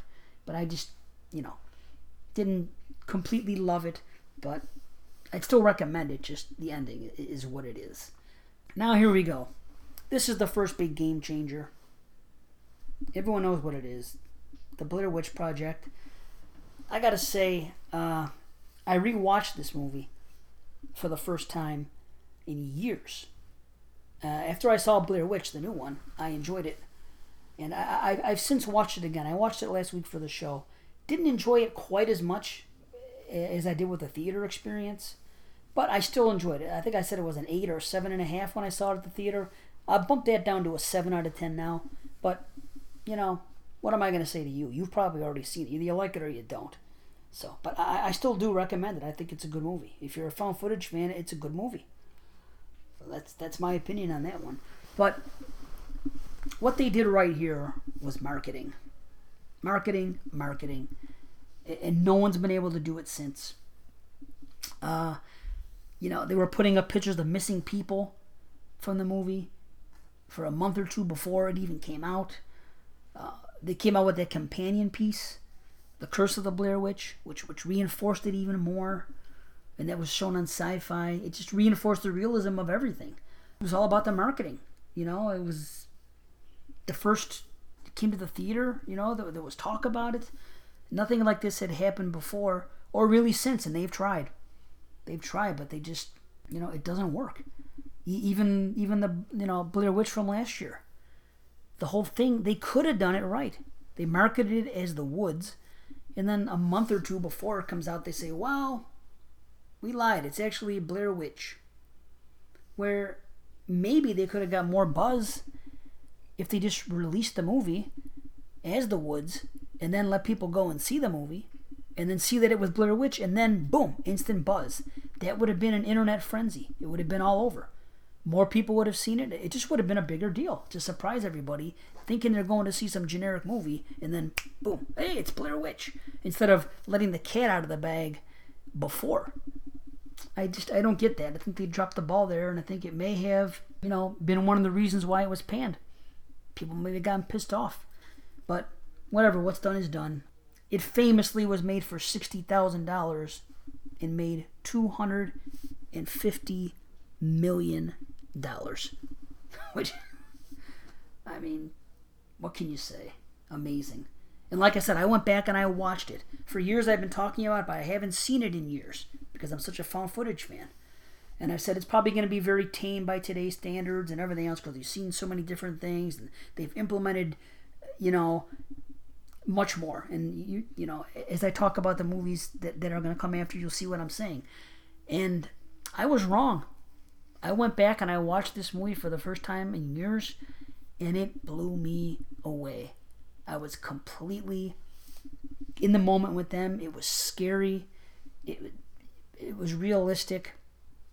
I thoroughly enjoy this movie. I think it's fantastic, The Blair Witch Project. Uh, what else can I say? Uh, it's true bad the, that the other movies, and this is what I think has hurt found footage, is that the other movies that have come out with big marketing have flopped. Devil's Due and The Devil Inside, they did some real harm. They played to a big audience and didn't live up. I mean, what they did with The Devil Inside really pissed people off. You know, at the end of the movie, go to a website. I mean, what's clever about that? It's stupid. It's it's it's nothing like Blair Witch did. It, you know, Devil's Due. They were parading babies around, fake babies. They were jumping out of uh, carriages uh, to to promote it, and there was a lot of buzz. And the movie came, and just no big deal. I, I didn't even hate the movie. I thought it was stupid the ending. You know, the, the third act didn't make sense. That was the problem. The lead up to me was fine. I just, but it's another movie that because of that really gets shit on. People really just think it's a complete piece of shit. I don't I don't think it is, but I think it's the letdown. I think it's found footage at the theater that gets a lot of exposure, a, a lot of promotion, and then ends up being bad. I think people make it out to be worse than it is. Like The Gallows, like I was talking before. The Gallows to me is an average movie. It's not a, it's not terrible. It's definitely not good. There's some good about it. Uh, there wasn't enough kills. I liked the intro. I liked the setting. I liked the way the killer looked. A little sackhead action. You know, I'm a big Jason Friday the 13th 2 fan. Um, some of the things didn't make sense. I agree with that. But I don't think it's as bad as everyone makes it out to be. I think it's one of those movies that because of the promotion and because they were saying some I think they were making comparisons to Freddy and Jason and I don't know what they said, but I remember some you know, and I you know I can't stand when they do that. I've said that before. I just don't compare. If it's if a movie's good enough to stand up on its own and the character is the the antagonist, then they will make a name for themselves. They didn't come out and say, "Hey, Jigsaw," when Saw came out. He's going to be the new name. They don't. They don't have to say that. The movie will speak for itself. But I really don't think the Gallows is as bad as people make it out to be. Granted, I'm not saying it's good. I just I, have seen worse. It, there, there are some bad found footage movies, and, and yeah, I just there's worse than that. Now here's what I was saying before. Blair Witch comes out in July 1999 makes so much money, makes 239 million approximately in profit. I mean, you would have thought that everybody would have struck right away because that's what happens in horror. That's what happens in, in, in, film. Something big happens, then everybody tries to, to piggyback off them, make money. Especially when you're making a movie for $60,000, you can make it on the cheap and make a lot of money. You would have thought that everybody and their mother would be putting out a Blair Witch right after. And that's really not what happened very few actually very very few movies came out and uh, i was really surprised and, and the two that did right away were not well received at all. You have somebody mentioned earlier the st francisville experiment. That came out in 2000 it was made for $25000 and there really isn't uh, any good words said about it. If you go over to imdb I think there's only one rating, and it's um, it's trashed. You know, uh, you don't hear anything about it. it. was like I said, it was filmed on a very small budget. It's just not well received. So it, it came, and it went, in nothing. You know, that was the only one. One and another one called the 909 Experiment, which I tried to watch on um, YouTube. It can be found if you dig and that was just filmed with like it was like a home video I would have made in the 80s. Uh, not, a lot happened. It looked real home video-ish, just straight out VHS, but like to the just sometimes it's charming when it's done right, but it's hard to explain why it looked really bad. It was just as if I put a videotape in, which I guess you would think would be a good thing. It would be, you know, make it more authentic. But not much happened. It just was not very good. So that's that's really all you happened right all that happened right away. The 909 experiment, a couple of experiments, and the the St. Francisville experiment. And getting back to the St. Francisville experiment, it's um let's see what it says here. Four young people spend a night in a haunted mansion. That's all you got. It has a 4.1 rating on IMDb. Oh, it's PG 13. I just. I don't know what they were doing here. I just. Whatever. So instead of doing anything, they went to a, a generic ghost story after the Blair Witch. I don't know. But that's all they did. Then you get August Underground 2001. Now, not a fan. I know some people like it. Again, it's just a fake snuff film. So, whatever. done found footage style, done with a, a handheld camera or whatever. So, but that's all you had. So you have this big splash. Arguably, I mean, I don't know. There's, there's probably no argument because it's facts, but I mean, the movie makes 239 million in profit. Plus, you're not going to see many movies make that kind of money, especially based off a 60k investment to make 240 million. And then what what what follows up? Nothing. Two shitballs. Then August Underground. And that's that's it. Now, there's another movie I just recently learned about. It's called The Collingswood Story. And this one is also hard to find in a pinch. Maybe it's out there on DVD. I couldn't find it streaming anywhere, not Amazon, nothing. Uh, the only place I did find it was on YouTube. But it's I don't know if you guys know about this, but you can put certain movies on YouTube legally if they don't have a release, I think. But in some cases, for some reason, you have to put it on like one and a half speed. And it's you know you it's usually you know some people know uh, Dave Z 1.5 it works, but not when you're getting the not when you're trying to watch something and you're hearing their voices talk like chipmunks. So you're watching you know a, a couple of chipmunks on a video phone. Quite an interesting thing because for the time it was 2002, it was like they were skyping. It was a boyfriend and a girlfriend. And again in New Jersey, Collingswood, Collingswood, New Jersey. They're talking on the phone. She's in a house, a, a new place that she's staying for school, I think it was. Um, it's, you know, the quality that I had, and, you know, with it being on 1.5 didn't help matters. But I saw some certain other scenes that, you know, they just put random scenes on YouTube uh, two minutes here, two minutes there, in, in the regular style.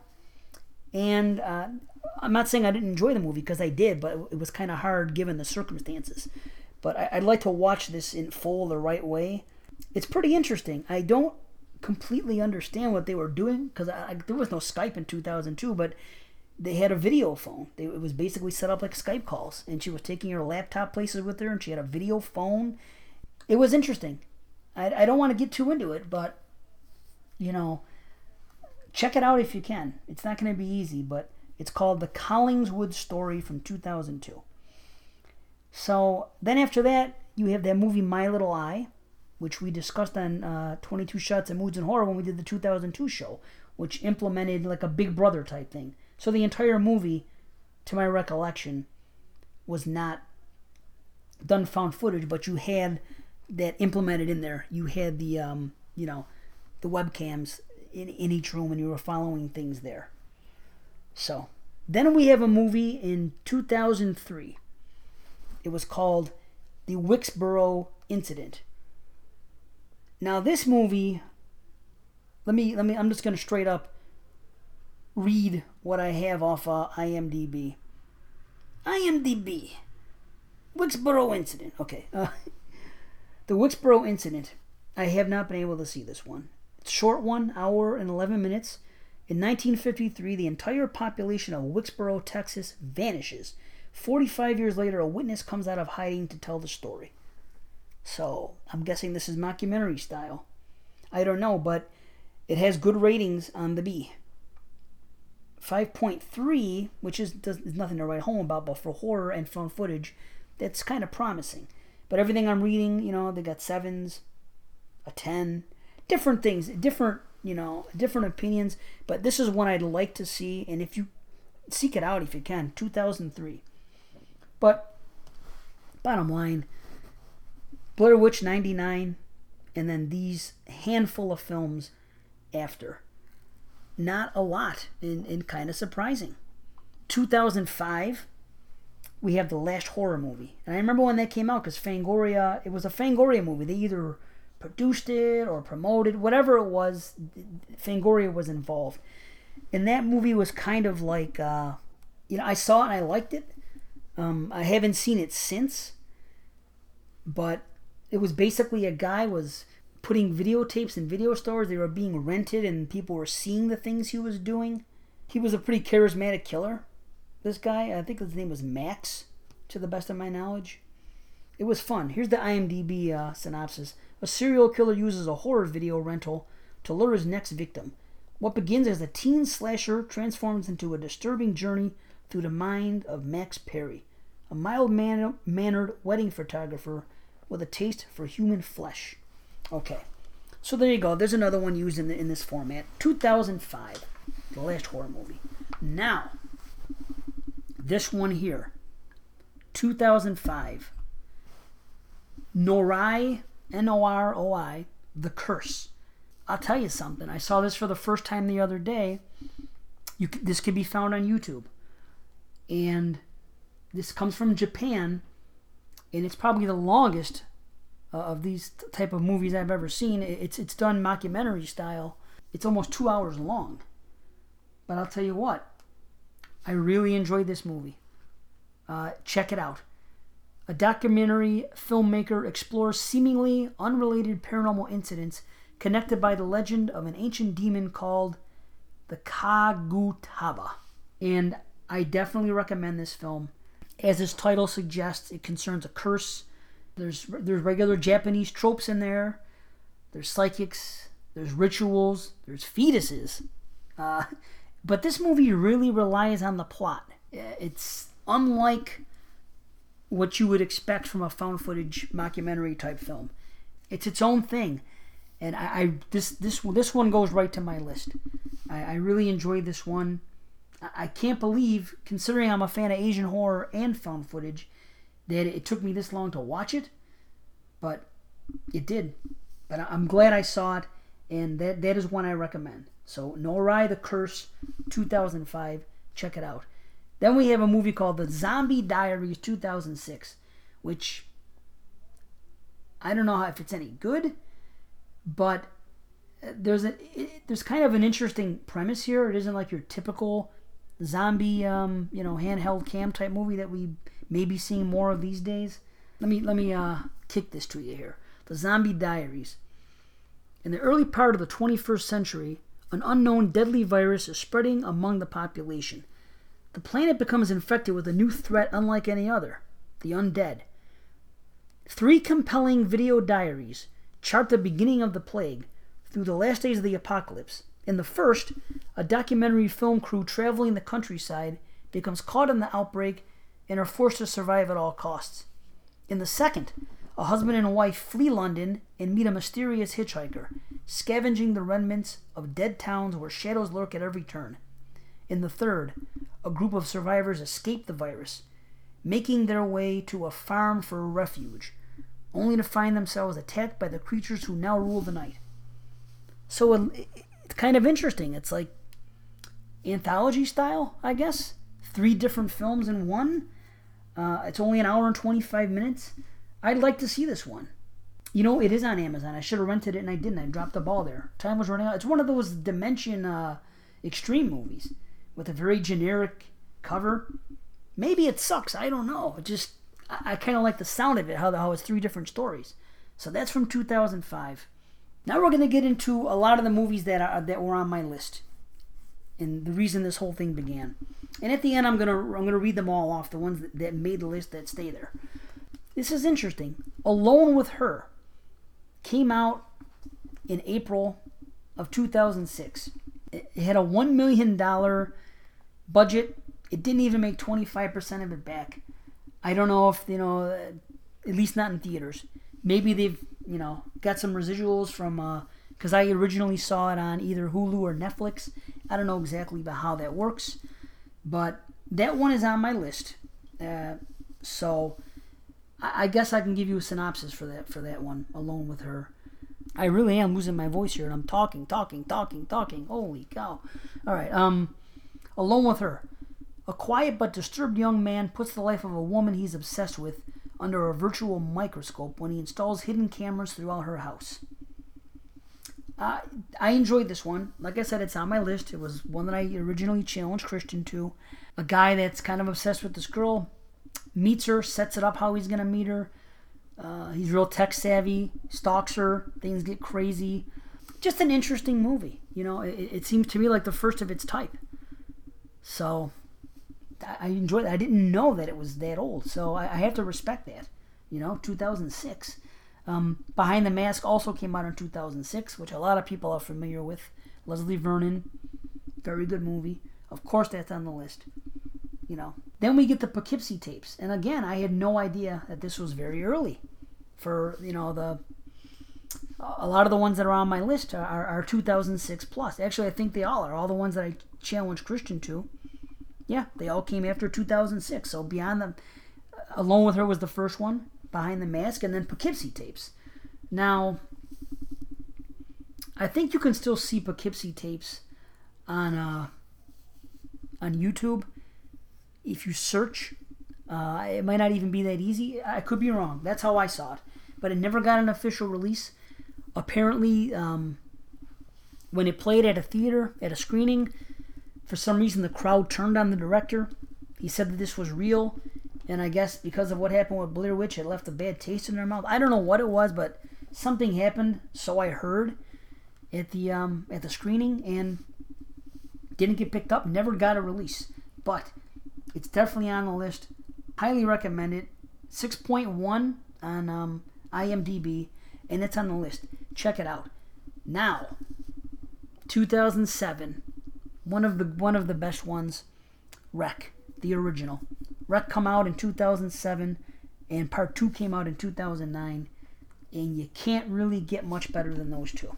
Big fan of them both. If you haven't seen that movie, those movies, you really should.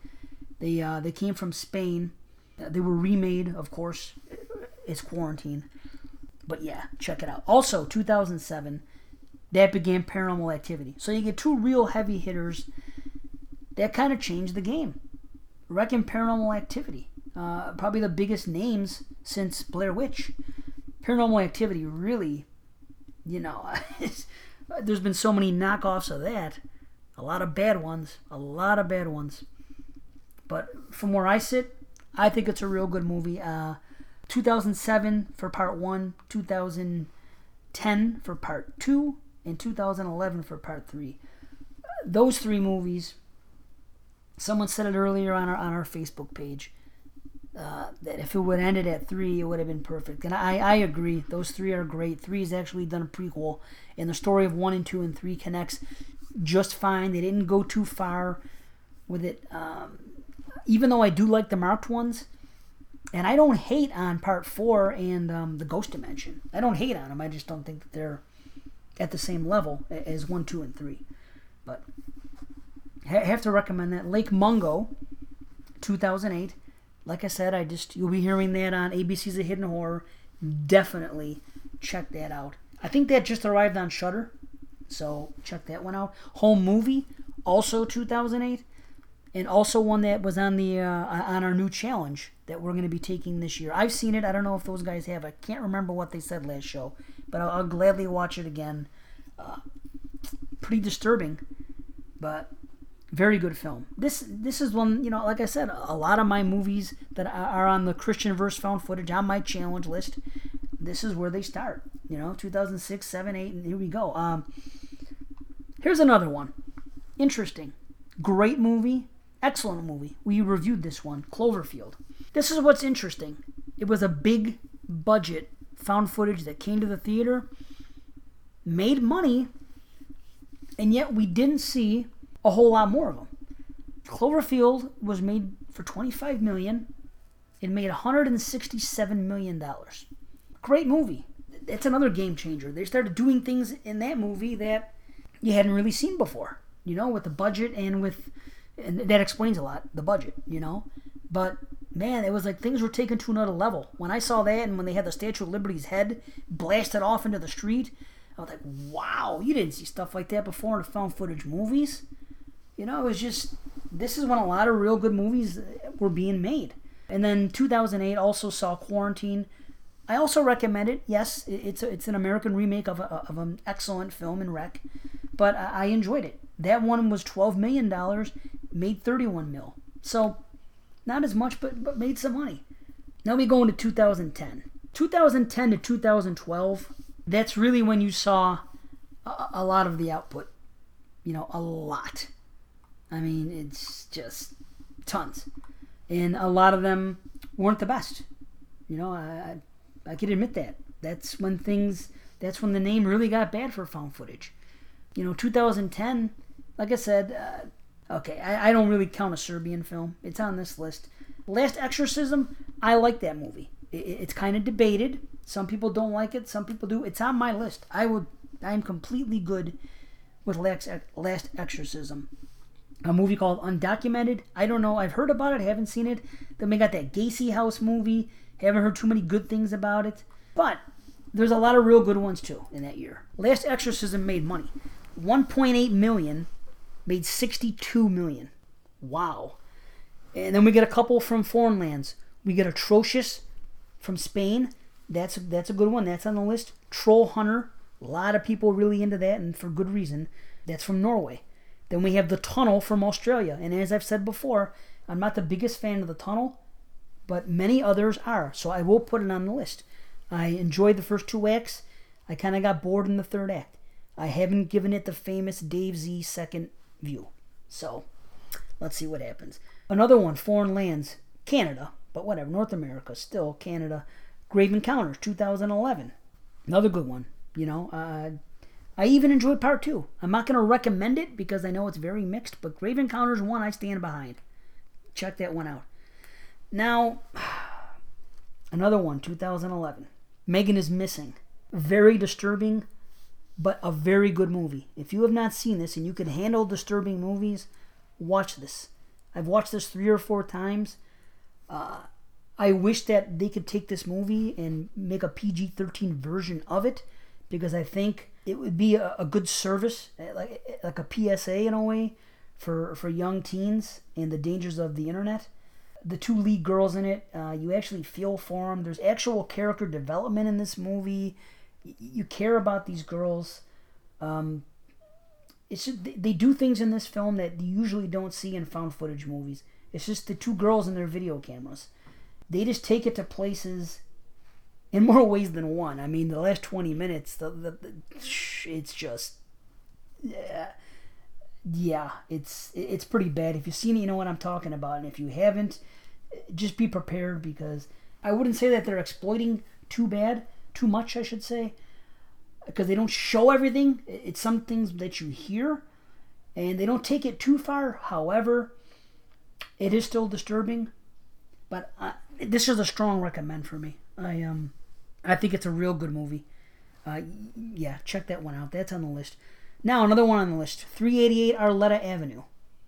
Now that one, it's interesting. I find it funny that by accident I discovered that in Worcester, Massachusetts, there really is a 388 Arleta Avenue. I don't know. I'm not saying I'm not telling anyone to go there. I just I was on my iPhone and I, I was clicking it the other day just because I was doing research for this, and I clicked on that, and you know it automatically went to the maps, and it came up. So I put this on the list. So we've heard about this before. This movie is maybe some of it can be considered unbelievable because this guy sets up cameras everywhere in the guy's car, in the guy's house, in different spots. But I suspend that a little bit, and it's really creepy because this guy is just creeping on these people randomly. He picks people out and decides to just invade their life and, and torment them and, do stuff like that. And for that reason, it's uh, it, it's it's pretty scary because I think this can be done. I mean, maybe not to the extremes that we see here, but I, I believe it can be done. IMDb synopsis says a young couple find themselves in an unnerving situation with a mysterious stalker. And I'm not going to give anything away. I, I, basically said the gist of it. Shit gets out of control. The girl goes missing. Uh, it's a couple. The guy's getting blamed. Uh, there was an argument before she went missing, and it, it's pretty creepy. And what happens in, in in the climax is, is even more scary. So check it out. Uh, VHS 1 and 2, 2012, 2013. What can I say? I, am sure you're aware of them. i am sure you've seen them. I'm a big fan of the first two movies. Even the weakest uh, entries, I, I'm still pretty much fine with all of them. So I, I'm into that. The Bay, big, big fan of the Bay. Um, I like how it's done in many different uh, formats. Like there's a um, It's done mockumentary style with a girl in the beginning on the news, a a newscaster, and it's also done with using different type of film. There's the documentary. There's people that are attending a uh, a Fourth of July. It takes place on the Fourth of July, so that's really cool. Uh, people are getting sick, so you know you have the novice reporter, and then you have other digital evidence from different sources, and it really. Uh, there's just different stuff going on, but it really keeps you entertained from start to finish. Uh, this is another uh, high recommend. Definitely a fan of this movie. I've just discovered something. I have uh, somebody that did say something about that movie that followed the Blair Witch Project, the St. Francisville St. Francisville experiment. I have a little review here. It says um, a dull attempt to cash in on the success of the Blair Witch Project, a Blair Witch ripoff involving four people who go ghost hunting in a supposedly haunted Louisiana mansion. Unlike the gem it's ripping off, there is nothing frightening here unless you consider bad acting to be scary. This is truly a film where nothing happens. The only ref- refuge from pure boredom is the occasional unintentional hilarity that pops up. For instance, we get some priceless dialogue like this choice exchange There's a dead bird. How badly dead is it? this thing is also notable for having what is probably the stupidest cat jump scare I've ever seen. I can't forget the bit towards the end where the group splits up and the guy going into the attic keeps complaining about how scary it looks in there. The others then spend what feels like at least 10 minutes trying to convince him to go in. How exciting. okay, so my, my notes are jumbled. I did the best I could. It's my first and probably last solo cast. So, uh, you know, I did the best I can. Yeah. It was made for $250,000, that St. Francisville experiment. I don't think that it made anything close to that back. Okay, so um, 2012 still. Crow's Nest. As I said before, the beginning, the first, the first two acts are merely average. It's all about the third act and the level of immersion. Sometimes that happens in found footage. Some that's what I noticed about found footage. Sometimes the first two acts are very run of the mill, and then the third act, you feel like you are the protagonist, and it just takes you to a place. That's one of these movies. It's funny because some other movies have the first two acts are great, and then the third act, not so much. Granted, it's that way with many movies, not just found footage, of course, not just horror movies, but I have noticed that, um, you know, when I, when I discuss some of these movies. Okay, next, The Conspiracy. Very cool, mockumentary style. Check that out. It's basically a movie where people are trying to figure out a secret society, like uh, maybe hooked up with um, Illuminati, if you will. Things like that. Um, IMDb synopsis a documentary about conspiracy theory takes a horrific turn after the filmmakers uncover an ancient and dangerous secret society. Check that one out. Definitely. Amber Alert, I'm recommending it, but I know a lot of people get annoyed because the uh, the couple that is in it do a lot of arguing, and that annoys people. But to me, it's just very believable, so that doesn't hurt. That's one of those movies where the third act really good. I feel like I'm I'm there, like I am the antagonist. It's it gets real scary. So there's another one, Devil's Pass. I've talked about that one before. Check that one out. Afflicted. A lot of people know about that one. The Den. A lot of people know about that one. Final Prayer. I'm not going to review it tonight because I'm going over in my time. Final Prayer, also known as The Borderlands. Check that one out. I'll discuss it on the show because we were challenged with it anyway, so I may as well just do it on that show. So I'm going over in time here. It's only supposed to be uh, two hours, so I think I'm going over, and that wasn't the plan. So uh, 2010 and 2013, like I said before, there was a a lot of stuff. There was a lot of shit, but there was a lot of good movies. I just named a ton. Apollo 18, we were talking about that earlier. A lot of people don't like it. I did not mind it. I'm not going to put it on the list because I know that gets a lot of hate, but I actually enjoyed it. So maybe I should put it on a list. It, it, it is my list. I, I enjoyed it. I'm, I'm saying other people should enjoy it. So I don't know. What the hell? But yeah, I'm just going to rattle off the rest here because time's running out. As usual, once again, running out of time, fighting the clock. Wow. Hope that's a good thing. I hope I'm not boring anybody.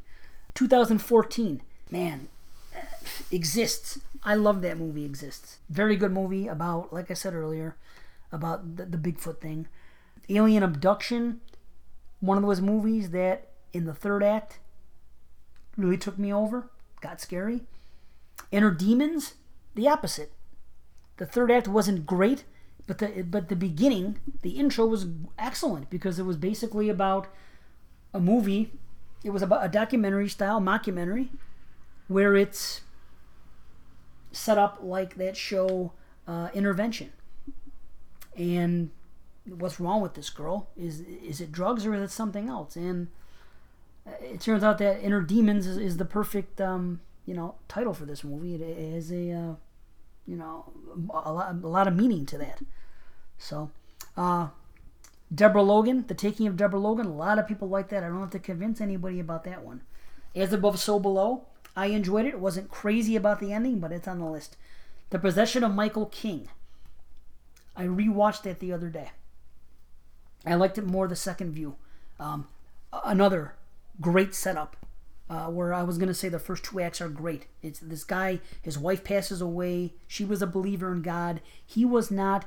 He wanted to make a documentary after to disprove or find out if there's anything out there. So he does all kinds of things, tries to get possessed, tries to get the devil, tries to get God, tries to get proof of anything, anything out there, you know, that that's spiritual.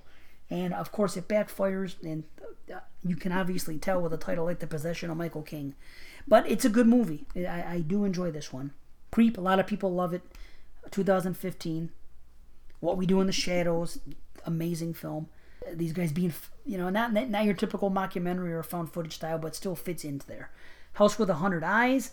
Yes, I mentioned that on the year-end show. I mentioned that last year. Serial killers that that husband and wife that have things set up in their house, and yeah, brutal and cool. The Visit, everyone knows what that is. Nightlight.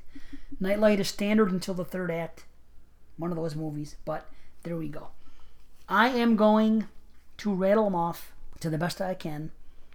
Get your pencils ready, students. This is the Dave Z Found Footage Challenge list. Okay? Ghostwatch, 1992. America's Deadliest Home Video, 1993. The Last Broadcast, 98. Blair Witch, 99. The Collingswood Story, 2002. The Curse, Noroi the Curse, from Japan, N O R O I, 2005. Alone with Her, 2006. Behind the Mask, 2006. Poughkeepsie Tapes, 2007. Rec 1 and 2, 2007 and 2009. Paranormal Activity 1, 2, and 3, 2007, 2010, 2011. Paranormal Activity, by the way, $15,000 budget, made 194 million. Wow. Uh, Lake Mungo 2008, Home Movie 2008, Cloverfield 2008, Quarantine 2008, 2010, The Last Exorcism, Atrocious, and Troll Hunter. 2011, The Tunnel, Grave Encounters, Megan is Missing, 388 Arleta Avenue. 2012, VHS, and 13 VHS 2. Continuing on with 2012, The Bay, Crow's Nest, The Conspiracy, and Amber Alert.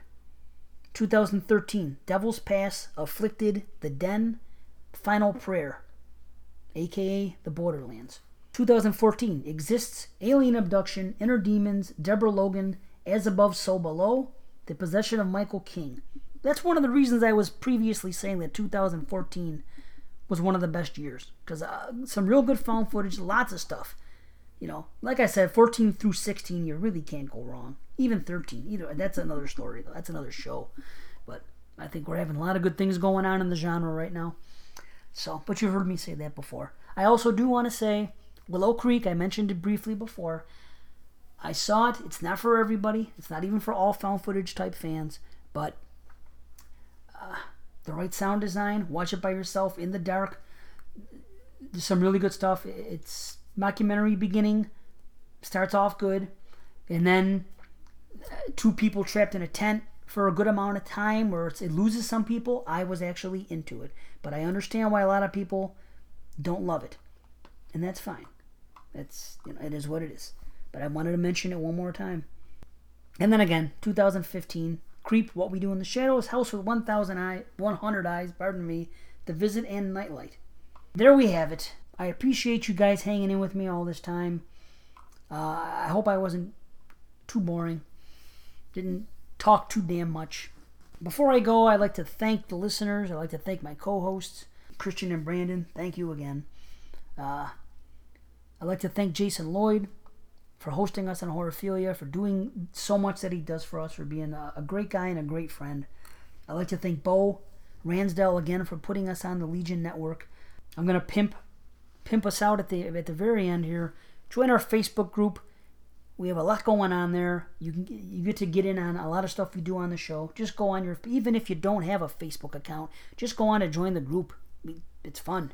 You know, we got polls going on in there. We have lots of stuff. It, it's a lot of fun, and you get in on things and giveaways and everything else. So, just type "Exploding Heads Horror Movie Podcast."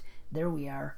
Um, our Twitter, just type in "Exploding Heads," or, or it's at EH Horror Podcast. Tweet at us. Say things. Let us know. We don't have a lot of action there. We have followers, but not a lot of action. You know, so let us know. Uh, you know, let us know what you think about these shows. Email exploding heads horror podcast at gmail.com. Go on iTunes. Subscribe. Go on Stitcher. Subscribe. Exploding Heads Horror Movie Podcast. That's us.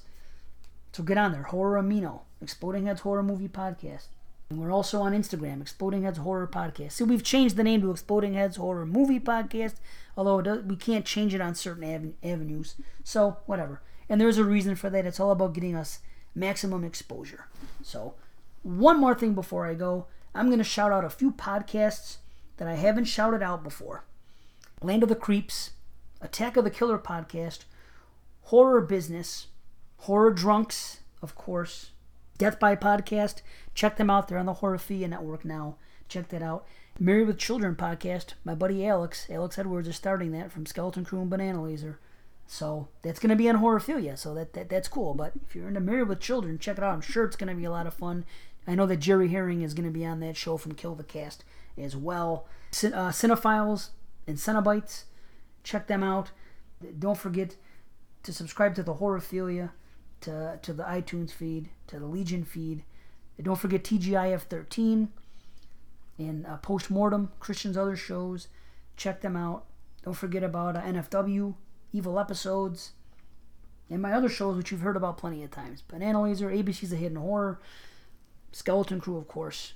Check all that stuff out. Lots of good shows.